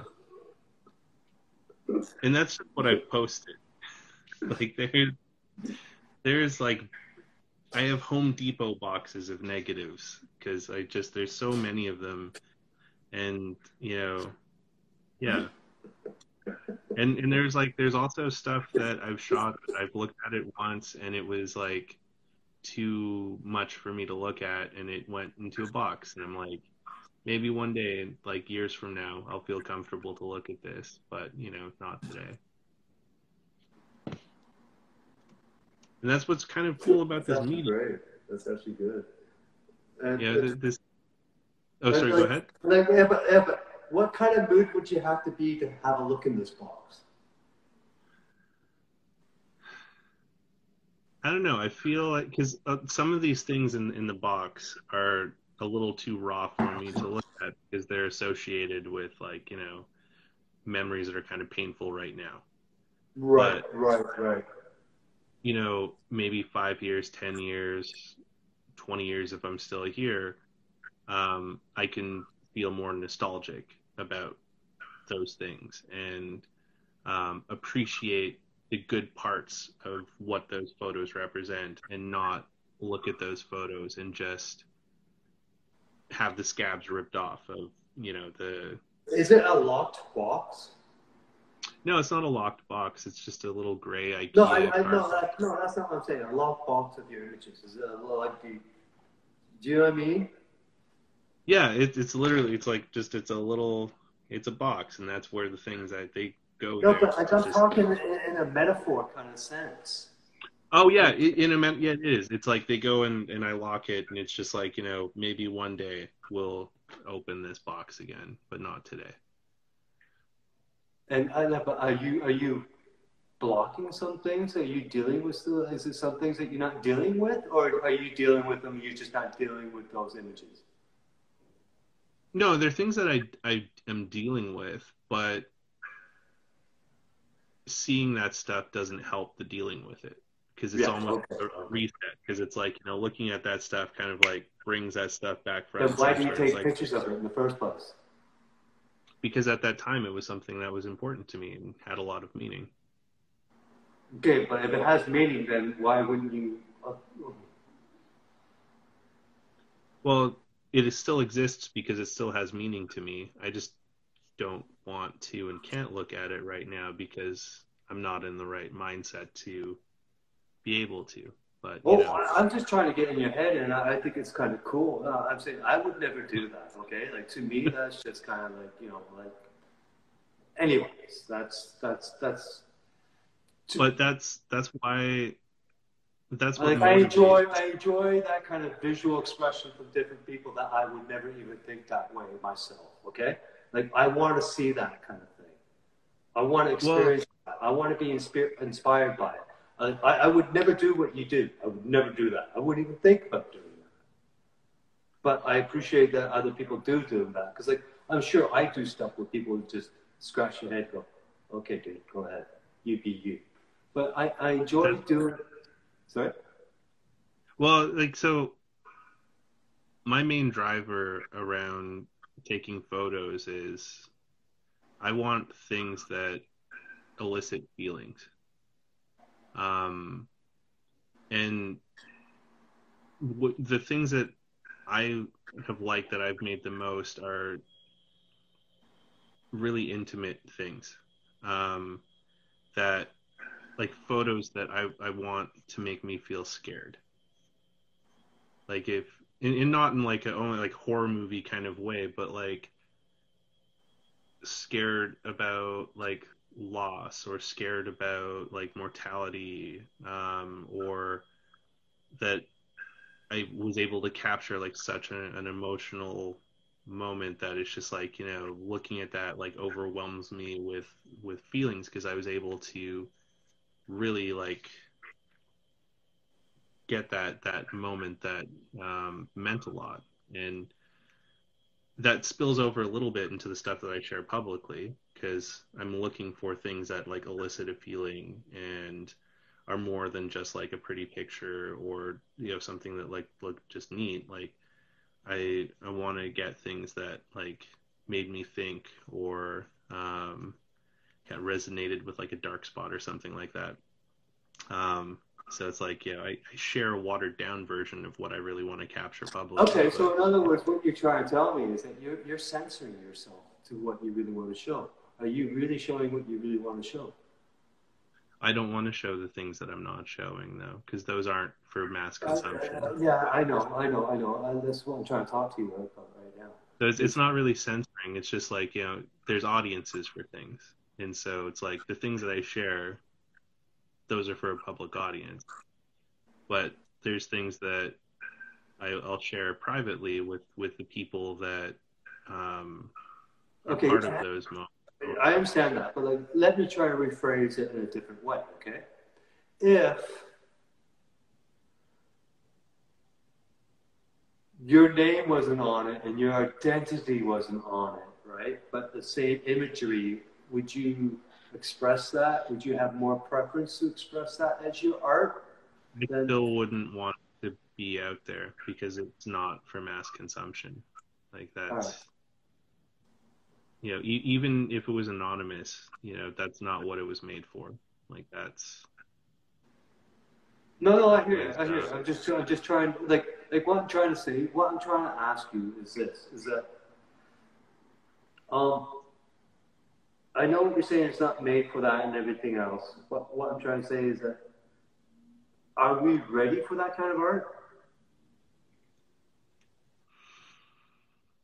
No, I don't think. Well, I think some people are, and I think that like that needle um, has been shifting more because of COVID. Um, like when you when you talk to people about their experiences during the pandemic and and what has been going on and the realizations that some people have come to about how everything is kind of bullshit. Um, I think there there is a subset of, of folks out there that are are wanting more like rawness and more realness and, and something that hasn't been curated to be palatable for the masses. Mm-hmm. Um, something that, that makes us think and feel and question um, the systems that you know we grew up in and have contributed into and um, have just sort of blindly tagged along with for yeah it doesn't help that um, that some small little town in BC burns to the ground because of record heat waves, and it doesn't really help that we have fires all over the place, and it doesn't really help that everything that we eat is just mass produced, manufactured. Well, and, and like the, the burning down of the town, like you know that is is something that could have been very well avoidable if um, you know the the rail company listened to indigenous people who told them you need to fucking manicure your rail lines because your shit's all out of whack and you know your trains are probably going to set that stuff on fire. And you know sure enough that's what happened you know? And it, it doesn't take long to destroy a whole community. And like that that's absolutely devastating to you know because I, I lived in in that area and like you know driven past that that place. And it's just like wild to think that's gone now. And um, you know when we had the crazy fires i think it was 2004 like 2003 or 2004 in Kamloops when Barriere similar thing to Barriere some asshole threw a fucking cigarette in a field and torched a town to the ground and uh, you know put huge parts of Kamloops at risk because he flicked a cigarette butt into a field. And I drove out to Barriere when when it was safe for uh, people to go out on the highway again because um, I was just I was curious. I'd never seen a town completely eradicated by fire, and um, it was really fucked up to just like be driving along the highway and just see like chimneys and framing and like these were people's lives these were people's businesses you know? This, this was stuff that you know people lived the dream and did what they were supposed to for like you know 40 50 years. And you know this this is where they decided to retire and you know this was everything they had and now they have nothing. And insurance doesn't give you really shit for any of that kind of stuff, especially now, like, you know, with um, the recent fire, uh, because of previous fires in BC, insurance companies have become even more stingy with what they fucking give out with shit. So it's just like a lot of those people are kind of up shit's creek, which is super fucked. And so it's like you look at what's happened with the pandemic where we've exposed how terrible the job we do at taking care of each other and then exacerbate that by you know natural disasters where people you know have now lost their homes in the midst of a global pandemic and have to try and, and start over. And it's like you know we, we need we need to find mechanisms where we can take care of each other better. And you know i think a, a lot of us may be in in positions where we can we can maybe help with with with healing and promoting healing and repairing repairing there's yeah. a lot of repairing. And yeah. It, a lot of repairing because like i i bet you know people that are lucky enough to be able to cruise by the the paste plots, you know, some of that stuff's probably gonna just like hit them right in the feels, and it's it's gonna like really resonate with with them in a deep way because you know, especially in Toronto, with with how much time everyone had to spend in lockdown there, and and be like truly isolated. Um, there's a lot of people out there that have never had to deal with depression and never had to deal with true anxiety and you know never really understand what despair looked like that now had to face all those things people that never had to face themselves you know? They're the, the time for distractions was lost for a long period there but when we were in the stay at home order and like you know I, I talked to lots of people who'd never had to spend that much time alone and it was it was unsettling for a lot of people to actually be by themselves and have to like you know have conversations with themselves and, and face things that you know they would just avoid by keeping themselves busy in in the old world mm-hmm. mm-hmm. and now that people have had time to mull and process through that I, I think it's created this um, time of questioning where a lot of people are questioning, like, you know, does a career matter now? Like, you know, is, is retirement actually going to be a thing that I should work towards because I'll be able to take advantage of it? Like, you know, all of this, like, what we're promised is if we defer our joys for a later date, we will have them.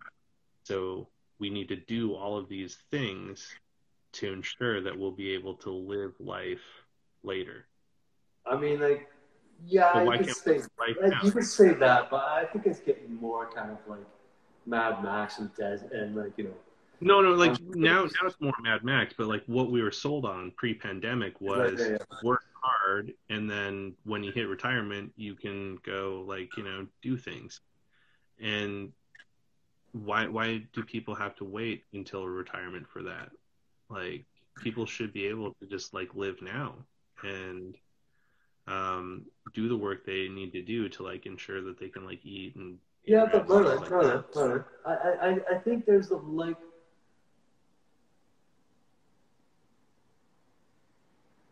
our world has really gone totally kind of like batshit crazy since um, Thatcher and Reagan. Okay, so yeah. let's say like you know mid 80s that's when we just went on this neoliberal kind of cascade okay? And let's just think of it this way. Past 20 years since knocking down those towers we have just gone so fast to now so fast to where we are right now and what's happened is just that things are getting more expensive there's less and less and there's more and more and more and less. and shit is falling more and more apart. All right? Nothing's really, yeah, yeah sure, we got phones now. That's it, basically. And, but it's getting to a point now where the cracks are showing. Like the cracks are really, really showing. Before we could dust off capitalism and say, come on, get back up there. You're doing okay.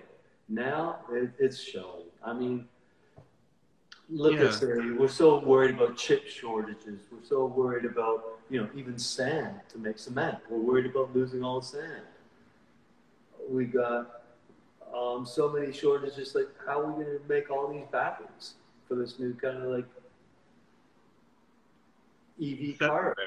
yeah, like all, all that stuff does exacerbate a lot of, of issues. But I, I think, like, on the same token, to be able to communicate with each other and, and to share positive me- uh, messages and to you know prop each other up I don't think there's been a better time for that because you look at these devices that we're talking on right now and, and people are listening to us on right now. Like, you know, you don't need a fancy camera to be able to go and make a wheat paste. You could take a photo with your iPhone and print it out on a laser printer and then go. Yeah, but look at how many people look at how many people are actually doing it. Not that many of us.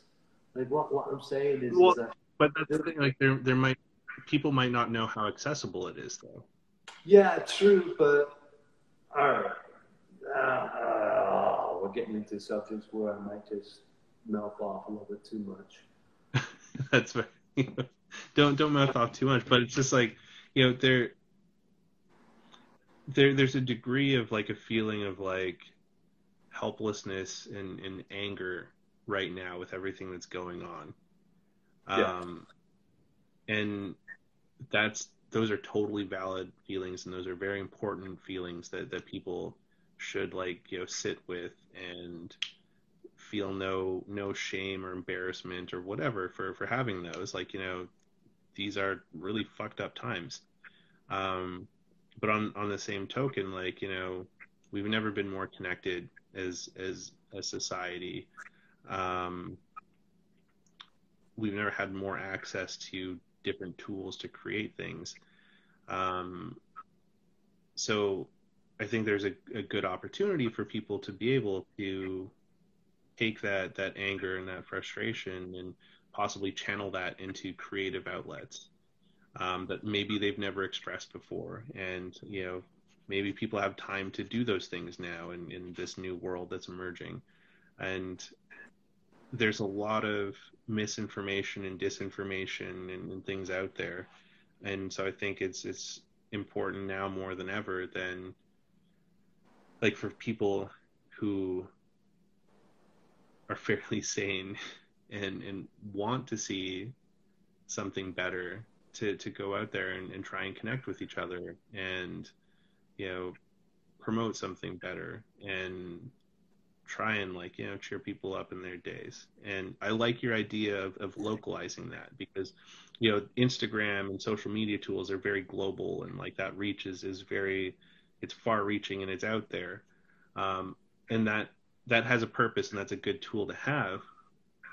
But like when you were talking earlier about the localization of wheat paste, I think that's a really important thing that people should think about is like the localization of, of the creative things that they share and how important that could be to help communities and fostering communities because that was something like you talk about the the towers and, and all that stuff leading up to where we are now I think a big part of why things eroded so much over that time period is like the loss of communities.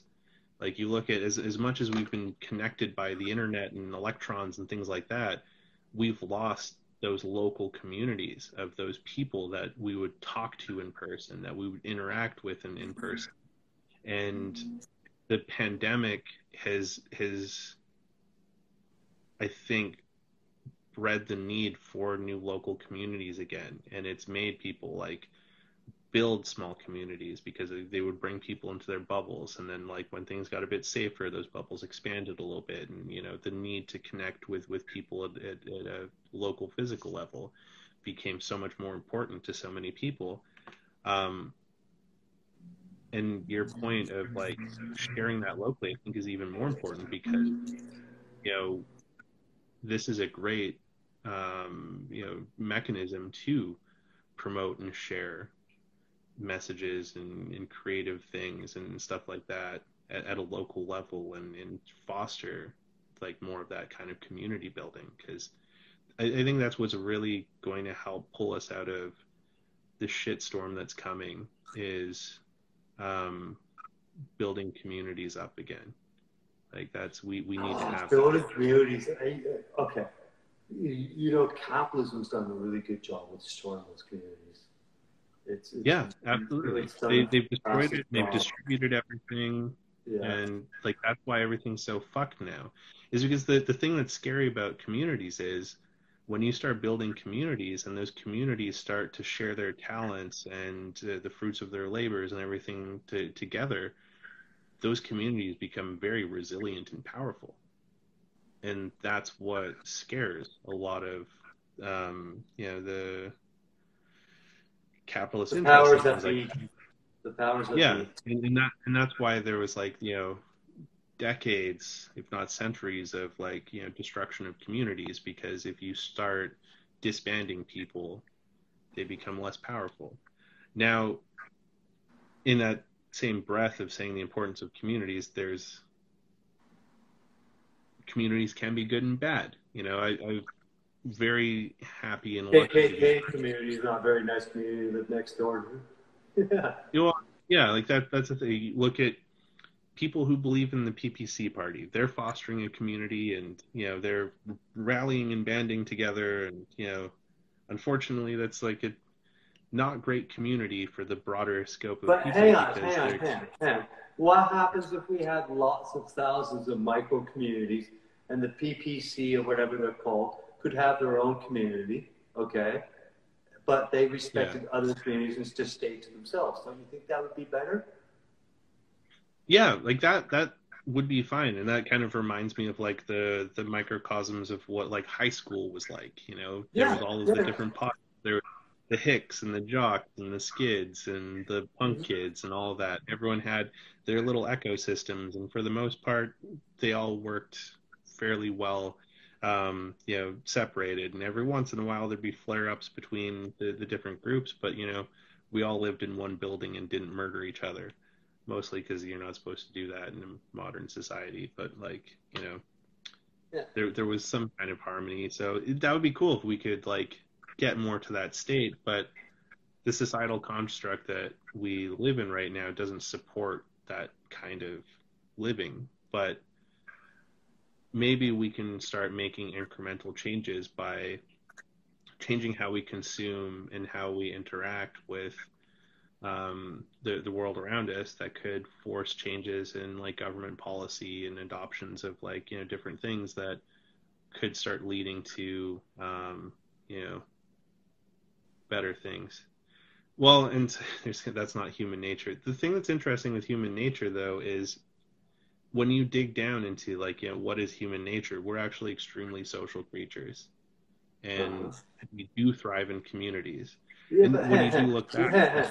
when we say social creatures, we are social creatures in our own ways. Okay, not everybody follows the same kind of dynamics to be social.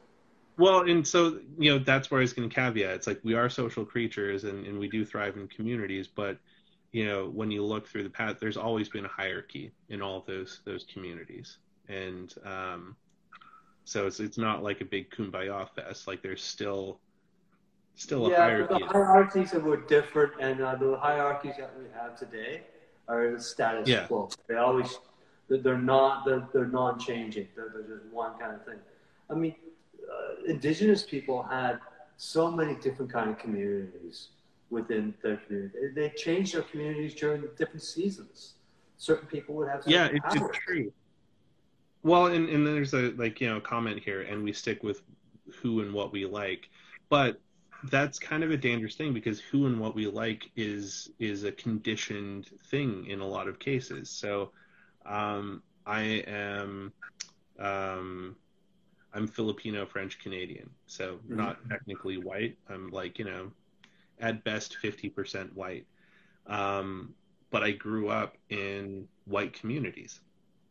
Um, the the town I grew up in as a kid, like you know, for the longest time, you know, my family were the only colored people there, other than the people that ran the Chinese food restaurant. Um, but because of that conditioning, because I grew up in a white community, I never saw myself as not white until other people reminded me that I'm not. I was conditioned that way. And then also, like, you know, it, it conditioned me to, for the longest time, you know, I was only attracted to white people because that's all I really saw and was exposed to. Um, so it's like, you know, sticking with who and what you like, that depends a lot on, on the conditioning there. And um, I think that's like a very important thing that I learned, and a lot of people I've talked to have learned when they've traveled and experienced other places, is that who and what they like begins to shift and change a little bit once they start becoming exposed to things that are outside of that original norm that they were used to. Yeah. And you know, I, I think that's a really important thing and, and I wish that would have been part of something is like, you know, when you graduate high school, part of your graduation would be like, you know, here's like five grand, go travel somewhere for like, you know, three months or something. Like, you know, go anywhere but the country you were born in and just go see something. Um, because it was like as, as, I grew up and started meeting more people and talking to more people, it, it alarmed me um, how many people I met who had never left the country, let alone their province. And um, you know, it was just really interesting. Like I think it's important to expose yourself to different things that you can have a, a better, broader understanding and, and, a better appreciation of all people.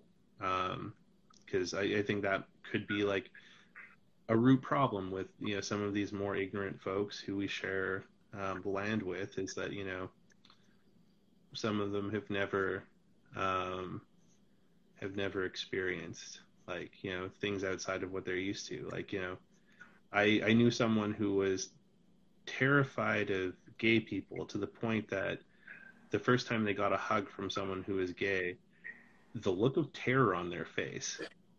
I wish i could have taken a photo of it because they looked like they were going to die. Like they were either going to catch aids or catch gay or like you know burst into flames because a gay person touched them.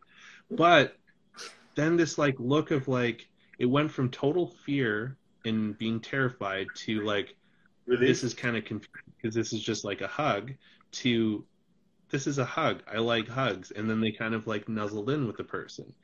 And it was just kind of interesting to watch that because it's like you know previous to that point they'd been like you know just viciously against uh, gay people. Um, but then it was just like shit they're just people like the rest of us was like the realization after this hug. Like it's what what you like what you know and what you like can change depending on your experiences. Yes and, and this is true but this is where you have to be very careful about trying to show people experiences so if, if you're turning about, like if you're talking about that person that's say homophobic, right? And then you just bombard them with art or you bombard them with messages saying, hey, don't be homophobic. There's nothing wrong with it and everything else. You are going to get a certain amount of the population that's going to listen to it. But yeah. you're going to get a certain amount of the population that's going to go PPC on you or not see it to go like, you know, totally the opposite direction. That is yeah. the problem with virtue hoarding with using art for morals. You are going to get a certain amount of people, but you're going to turn off a certain amount of people, and you're not just going to turn them off. You're going to piss them off, and that's dangerous. Yeah, that that is dangerous, but that's like a terrible part of human nature that I don't think we'll ever find a way to eradicate because yes you can because um, there's nothing wrong with putting the message across as being real. Let the artist yeah, the message so even regardless of how real you make the message there's just some people out there that will just refuse to accept it yeah, but they're going to refuse to accept it if it's corporatized, if it's administered, if it's if it's public relations, and it's just total bullshit. They're gonna, of course, they're gonna eat that up and just go like you know go Trump. Well, of course. Don't don't forget the church too, because like I mean, we can't leave the oldest corporation in the world out of this conversation. Well, the church, I mean, like that's a whole different kind of discussion, and like.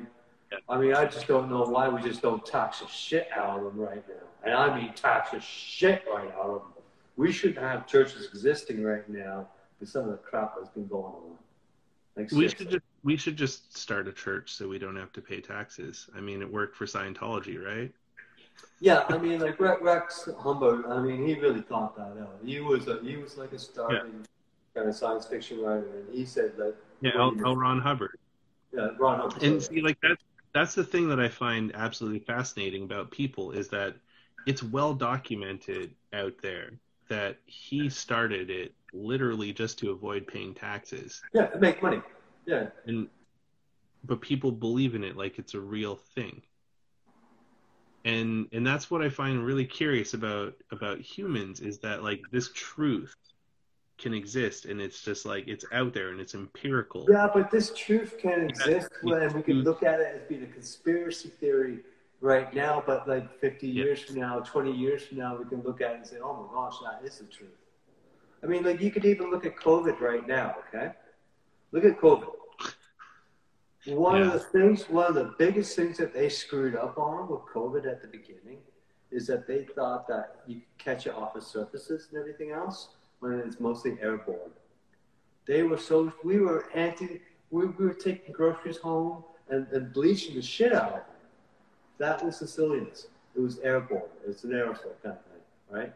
Catch it on surfaces, that's the least of your problems. That's Seriously. true, yeah. All right, and we went ape shit on that. Do you know? Do you know how much that set set us back when it comes to antibiotics? That didn't do too good for us. You know, with Yeah. bacteria and antibiotics, we were wiping out everything. Oh yeah, I remember, I I remember friends were like, you know, um, wipe like cleaning all their groceries. Like I had a friend that he was like sanitizing every Amazon package that he'd get in because he was afraid of them. Um, yeah, it's it's a weird time, but I feel that like you know what you're what you're working on and and what you're building is really amazing. I know you don't like talking about yourself very much, but um, I'm glad you're doing what you're doing right now because you're helping people have a voice that maybe felt they, they couldn't have a voice. And you know your story about those those uh, you know fancy gentlemen who had the photo of uh, one of your wheat pastes on there, like you know that's that's amazing. Like you know the the breadth of who you can connect with, and so it's like you know it's I appreciate you taking some time to to talk about that and share that with with uh, me and all of us today. And I, I appreciate this talk. And there's one thing that I learned, and as we were getting into it, I didn't really press you on it, but I found it kind of interesting. I think I might talk to you more about it personally. Where you were going about some of your imagery, where you just keep it personal and it's locked away, where you don't even see it. I think there might be some art there. I don't. and I'm not even saying. No, it could be. It could, it could be subconscious art there, Merlin. You could be No. making a masterpiece subconsciously. There's I know that there's art there, but um, maybe one day it'll come out. Just not. Yeah, but that's what I'm trying to say to you is that is that okay? Before you go, all right. This is the one thing I really want to mention to you.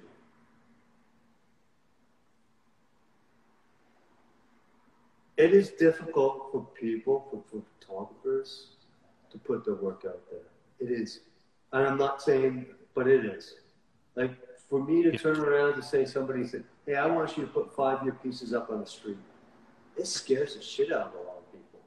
You don't have to be scared. That's all I want to say. Goodbye. You're looking at the. No, no, no. Thank thank you for spending some time chatting, and I appreciate you, Jeremy. Um, I appreciate you too, Merlin. I wish, I wish I could see the the paste plots in person, but I look forward to seeing the updates of it um, as as you go check it out. Um, yeah, thank you everyone for for tuning in and for the people that you know stuck with us through here. Um, and next Did anyone week I'm reach the end? Yes, um, I, I've got to go make dinner now, so we we reached the end here. But um, next week I'm going to have uh, Morgan Turner on. He was a photographer that I met in Cranbrook uh, recently, um, so it'll be kind of cool to chat with him. And uh, you know, thank you all for tuning in, and you know, love you guys. Thanks. Take care, Jeremy. Okay, so what do I do? Just turn it off? Uh, I'll I'll end it, and then we'll just go away, and then you know, we just Well, hang- disappear. Okay. Take care, Jeremy. Bye, everybody. okay.